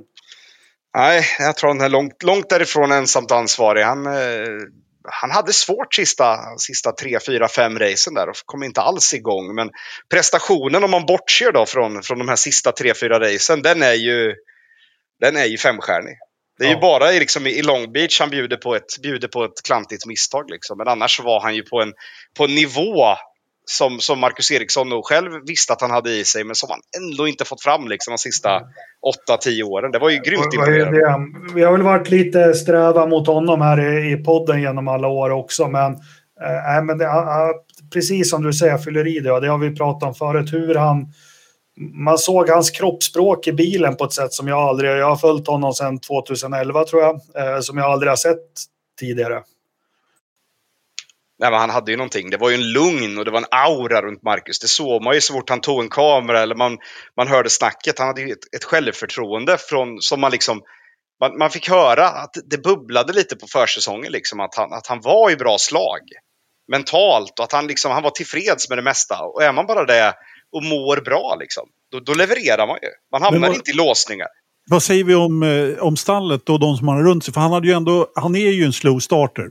Alltså, han är ju inte den som går in och sätter snabba varv det första han gör. Men just är han det även då med stallet så att det har tagit tid för honom att bygga det här liksom gänget som han har runt sig och sin bil. Är det det som har tagit lite tid så att han också kan höja sig till den här nivån som, som, som du säger, som han har i sig? Jo, men det är absolut en dynamik som har byggt runt Marcus och de har ju förändrat lite i, i staben runt bilen, det närmsta liksom med meckar och de som bytte däck och allt sånt här. Men de byggde ju sig samman liksom till slut. De behövde ju få den där och Marcus behövde ju bevisa för teamet också att som han sa på 500 när han vann, att liksom, det är inte illa för en, för en betalförare. Liksom. Och det, det, är helt rätt. Han har bevisat för teamet att han är mer än kapabel att, att spöa Scott och Palou och, och Ward och Rossi och Penske-förare. Liksom. Och gör man bara det, då förtjänar man ju all respekt. Och får, förtjänar man all respekt, då får man också med sig den från, från alla i teamet och de runt om. För jag menar, ja. det finns ju ingen som inte, som inte tycker att Marcus Eriksson är ett hot just nu i det där startfältet. Nej, såklart inte. Såklart inte. Och jag menar, det känns ju också som att på ett personligt plan, alltså det ska bli väldigt intressant att se honom i St. Petersburg. Jag menar, han har ju varit runt och gjort, jag vet inte vad, liksom allt han har gjort. Liksom. Han har ju till och med varit i Kumla på Stora torget. Det, det är väl kanske inte så konstigt, men... Till och med han är rockstjärna nu. Ja, eller hur? Han liksom... Vad var det han gjorde sist? Han var damma på något städ på någon amerikansk fotboll. Ja, jajamän. Ja, han gör allt. Ja, men han, han, är ju, han är ju champ. Liksom, så är de ju där borta. Han är ju champ. Spelar ingen roll vad han gör. Det. Han kommer alltid...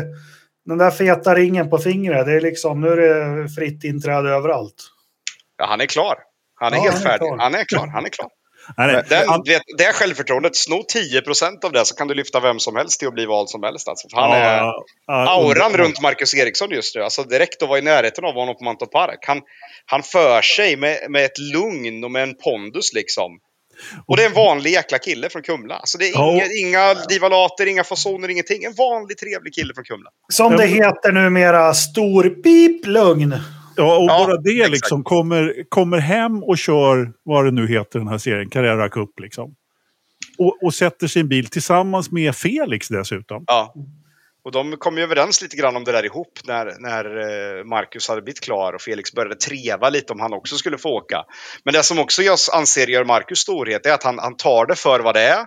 Han vet att han kommer komma till Carrera Cup och han kommer absolut inte vara snabbast med en halv sekund. Han kommer snarare ha en ganska tung helg framför 10 000 åskådare som alla vill ta en bild med honom och vill, vill eh, gratulera till Indy 500-segern. Och han bara köper det. Han, liksom, han gör det utan omsvep. Och han presterar, han ställer sig rakryggad upp efter varje pass, han tar en fem minuters intervju, han pratar med alla, tar en bild med alla, liksom tar sig tid. Och han bara bygger sitt eget varumärke. Och han kan ta att han är nia, åtta, sjua i racen. För att han vet liksom att det är ingen som förväntade sig att han skulle vinna. Alla visste att han skulle få stryk av sin bror. Men han är Indy 500-mästare och han skulle njuta på Mantorp Park. Det är, liksom, det, det är respekt. En svensk Bottas. Exakt. Det var bara hockeyfrillan som saknades. Han är ju alldeles för välkammad. Nej, jag är alltid, det vet ju alla alla år, jag, jag, jag har en otrolig soft spot för Felix och jag hoppas något fantastiskt på honom att han får ihop alla bitar. För eh, eh ja, nytändningen man fick 2019 när han debuterade där i St. Pete, alltså, jag, jag, lever på den fortfarande. Så jag, jag hoppas verkligen att han får till det i år, Felix. En kanske känslig fråga Robin, men eh, Marcus Eriksson ansågs ju av många eh, att han var en paydriver. Speciellt när han körde nästan fem säsonger i Formel 1 utan att få något resultat. Vad, vad tycker du om, om den stämpel nu som han hade just den eran innan han eh, blev erkänt? Han fick ju ett, i och med hans vinst nu i Indy 500 fick han liksom ett, kvitto på vad han kan prestera. Men innan det så var ju många väldigt osäkra på vad han kunde leverera. Ja, oh ja, och det var ju väl med, med all rätt att komma in i, i de teamen och på det sättet i Formel 1 och sen, sen liksom försöka hitta sin väg någonstans. Men jag tyckte att Marcus bevisade för folk att han var mer än duglig när han var uppe och, och svingade med Leclerc sista året. Jag tycker att det var då han, han började sätta tillbaka många tvivlare. För det är klart, alla vet att hela tiden att, att Marcus Eriksson är en grymt duktig bilförare. Liksom. Och man kommer ju ingenstans om man inte hade någon sorts backning. Jag menar, Felix har ju också kommit dit han har kommit. Jag menar, de har inte, de har inte pantat burkar och sen tagit sig på tur och framgångar bara. Ja. Liksom. Men det är klart att Marcus hade en tuffare väg.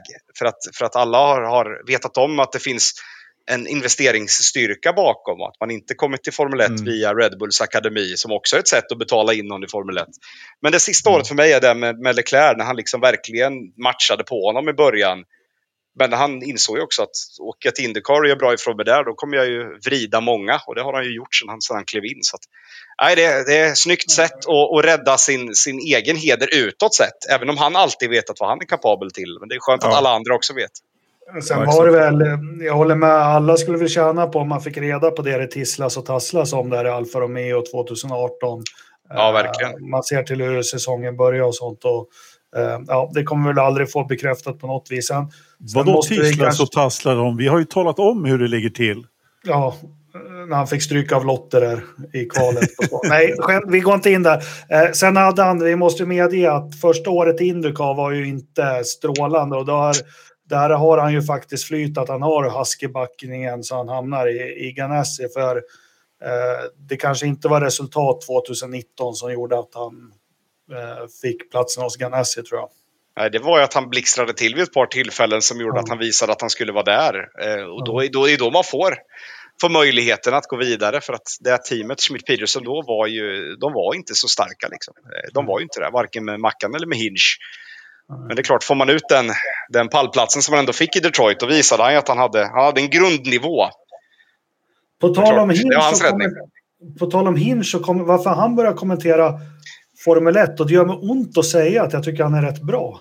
Ja, men han är, han är skön framför kameran, Hinch. Han är så här typiskt kanadensiskt amerikanskt lugn och självförtroende så fort det vinklas en kamera mot honom. Så att jag är inte förvånad att han har hittat hem i, i kommenteringsbiten faktiskt.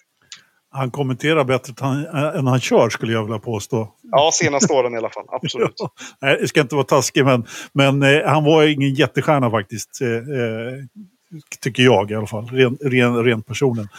Aha, det finns eh, andra Robin, som är bättre ifrån sig. Ja. Robin, vi, vi gör så här. Vi bokar upp redan nu att eh, två, tre veckor innan Indycar-säsongen så, så är du med och tippar eh, Indycar 2023 i podden. Det kan jag absolut vara. Jag brukar ju sätta fast mitt tips ungefär vid den tiden. Så jag kan ja. absolut vara med och stå för mina ord där. Det, det, blir strålande. Vem tror vi på så här i förhand nu då? Jag tror att Scott Dixon har inte vunnit på en stund, så det är väl dags igen. Mm. Du vet vad han går under för paroll i den här podden? Va? Han heter ju inte Scott Dixon, han heter Crocodile Dundee. han är skön Dixon. Han bor ju ja. numera, familjen är ju bosatt i England, inte alls jättelångt ifrån Björn Wirdheim. Okay. Och där bor ju även eh, Frank Hitti-gänget.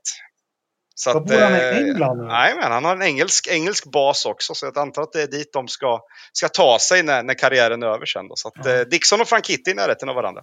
2047 då alltså? Ja, då har han vunnit 14 titlar till. Ja. Han och Alonso lägger av samma år. Ja, Alonso i det återuppväckta Benetton där 2045. ja, ja, sen går, får vi inte glömma Will Power också. Det är en profil som skulle... Nej, nej han kommer vi inte bli av med på ett tag. Nej, han är fantastisk. Ja, har vi något mer på Indycar? Det var lite Indy Light där, att Jamie Chadwick ska köra Indy Lights i Andretti. Jätteintressant säger jag. Så går vi till nästa nyhet. Nej, det gör vi inte alls det. Jag vill höra vad Robin tycker om det tycker att det var på tiden att Jamie Chadwick gör något annat. Så att, eh, att Indy Lights eller Indy Next då är nästa steg, det är väl, det är väl bara rimligt. Jag hoppas att de får ut bra resultat för att de verkar faktiskt vara en sympatisk typ, Jamie Chadwick. Så att, hoppas väl att det skulle kunna gå bra för henne nu när hon ändå har skördat lite i Formula W-series. Ja, men precis. På tiden. Ja, det är ju också bra för dem i W-series. Det känns som den serien nu får, om det blir en fortsättning och den får en ny start nu när Jamie Chadwick inte fortsätter där nu. Ja, precis. Ja.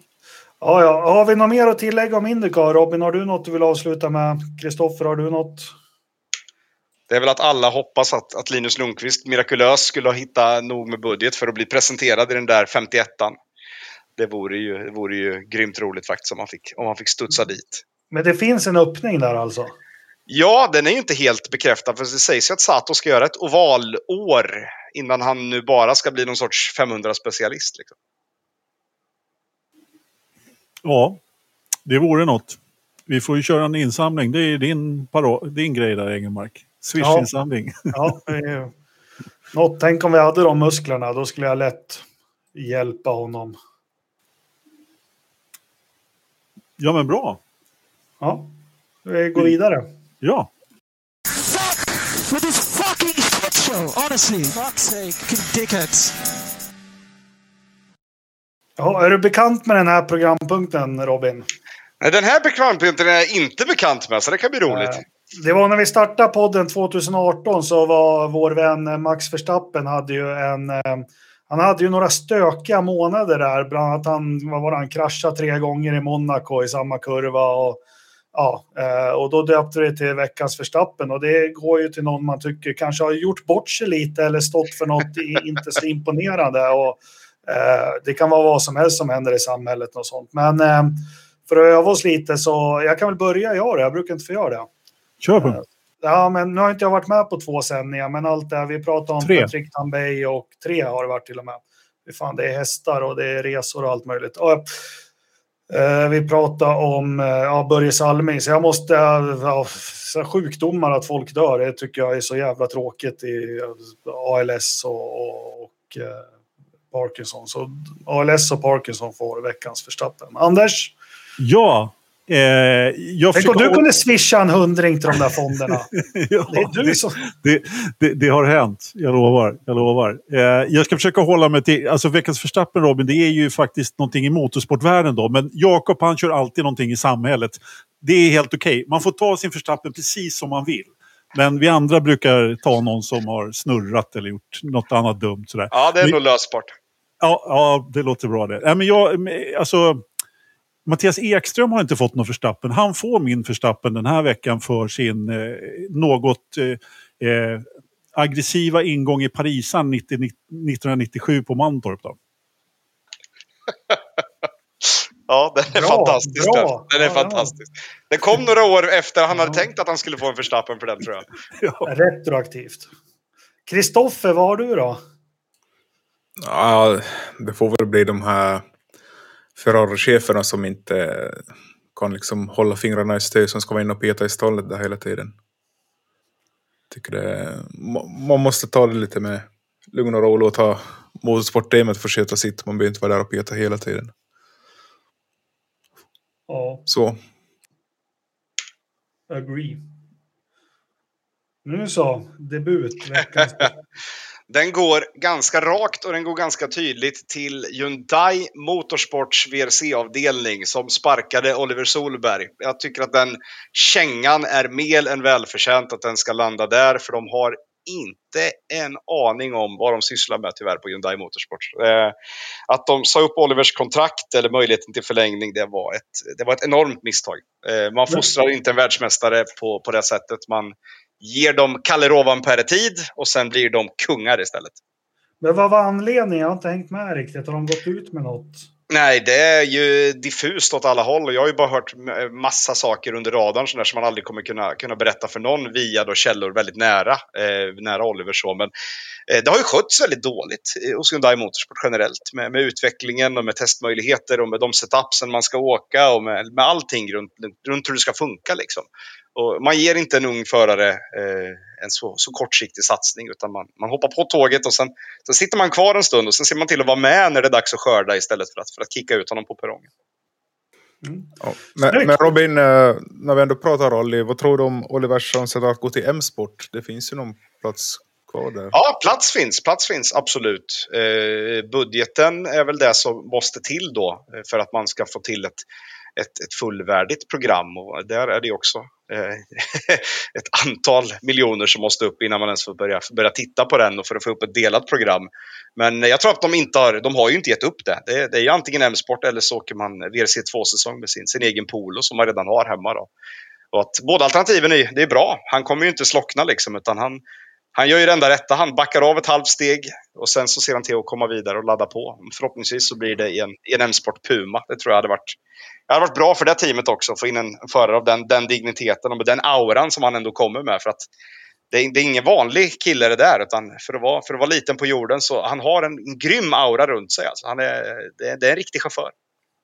Ja.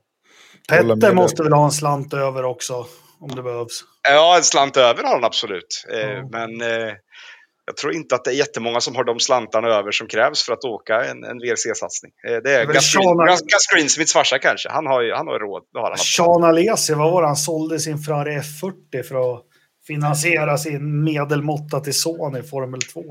Ja, det är också ett steg att gå. Men nu har ju han betalt för att åka bil i Japan istället, så att det kanske kommer tillbaka lite. Ja, men det är för hans, du vet väl vem hans morfar är? Nej, dålig koll på Alesi-släkten. Ni får googla det. Nej, berätta nu. Ja, men det är någon hög chef. Det är någon Honda. Det är någon Honda. Okej. Okay. Ja. Uh, Alesis fru är japanska. Ja, jo. Uh, och uh, hon var ju dotter till någon... Uh, jag vet bara att Alesis farsa var skrothandlare i Avignon. Men, ja, men Goto, heter de inte det de där som var höjdare på Honda? Har alltid jo. varit. Det är bättre att gå till Förstappens mamma istället så förstår man vart hans pengar kommer ifrån. Ja, ja det där är en... Vad blev det med det, den där tweeten hon gjorde och... Det lugnade sig va, till slut? Ja. Men som sagt, att, att, eh, att tro att han också kom från att alla bara, ja, Jos Verstappen, hans pappa i Formel 1. Ja, jo, men mamman har inte heller dåligt med flis. Ja, är hon rik alltså? Det hade jag ingen aning om. Berätta. Nej, det, nej, det är väl, välfinansierat i alla fall. Var har hon fått sina pengar ifrån då? Ja, det är lite oklart däremot, men eh, Ja. hon, är, hon är väl ställd på den frågan. Anders, du kan ju göra ett gräv i det där. Jag ska ta reda på det till nästa podd, jag lovar. Bra. Eh, jaha, då var vi klara med Förstappen. Ska vi kolla lite hur det ser ut i Grövelsjön?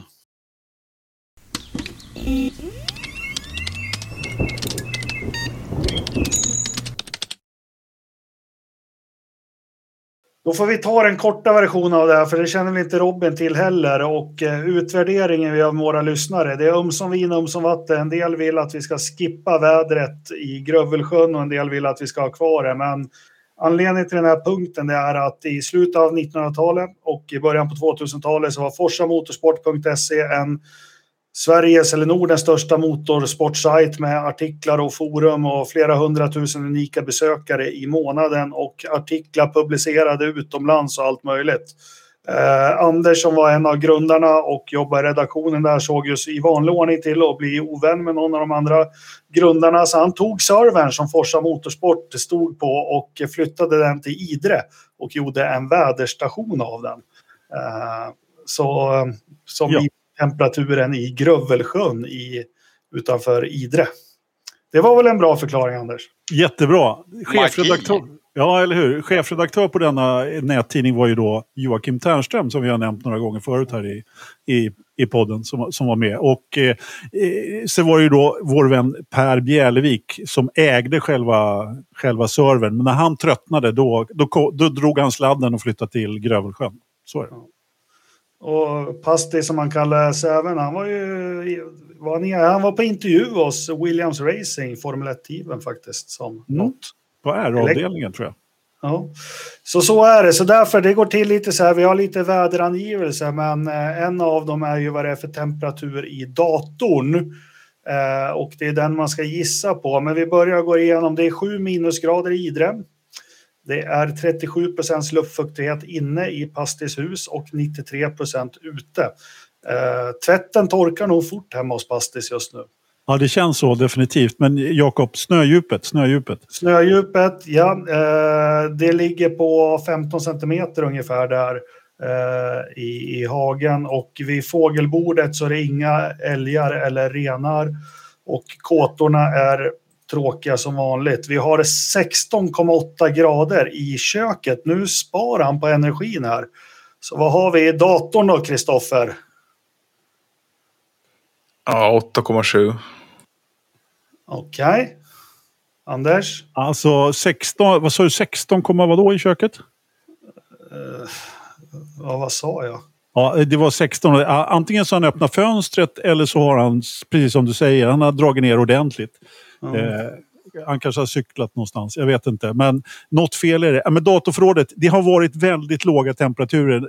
Robin, normalt sett så ligger temperaturen i datorförrådet eller i datorn på någonstans stadia 17, 18, 19 grader. Det har till och med varit uppe och liksom pikat på 23. Men på senare Ja, tid... men har det- misstänkte jag att han var utsatt för någon DDoS-attack eller något var det väl Ternström. alltså, 11,2 grader i datorn. 11,2. Då Där sätter min ribba då på 13,6. Ja, i vanlig ordning så är det, jag misstänker att Lindén är inne och tjuvkikar ibland. Du sa 8,7. 7. Ja, det är 8,4 så det är, nej, det är svalt och skönt i, Ja. processorn där. Men det var ju, men det var ju 9, någonting förra veckan. Och då Ja. var det 18 i, i köket. Och då hade det liksom ja, du tänker droppat. så. Ja. De sitter, ja, jag är ju utbildningsingenjör faktiskt. Hörni, eh, kära lyssnare, det är ett nöje att få göra det här varje vecka för er. Eh, vi blir glada av alla tillrop. Eh, glöm inte att köpa merchandise. Glöm inte att gå in på West Coast Motorsport och eh, handla lite. Om det inte är Forsa-grejer så har han mycket annat kul. Eh, Robin, det var nära att ha dig med. Skitkul. Eh, Ja, superkul att få gästa. Ja, Jätteroligt och att nu har vi det på band också att du har lovat bort dig där i, i någon gång i början på mars. Jajamän. Eh, glöm inte rallybåten.com. Eh, vi ses i Umeå, ska vi säga så? Det låter ju som en superplan. På Jag har ju bokat ett VIP-bord till Kristoffer så det ska jag ju stå för. Oj, oj, oj, oj. Oj. Va? Men jag, jag, jag är inte bokat ännu. Nej. Nej, nej, nej. Ja. Det löser Alltså, jag, jag kan säga så här att eh, VIP-bordet behöver inte stå tomt.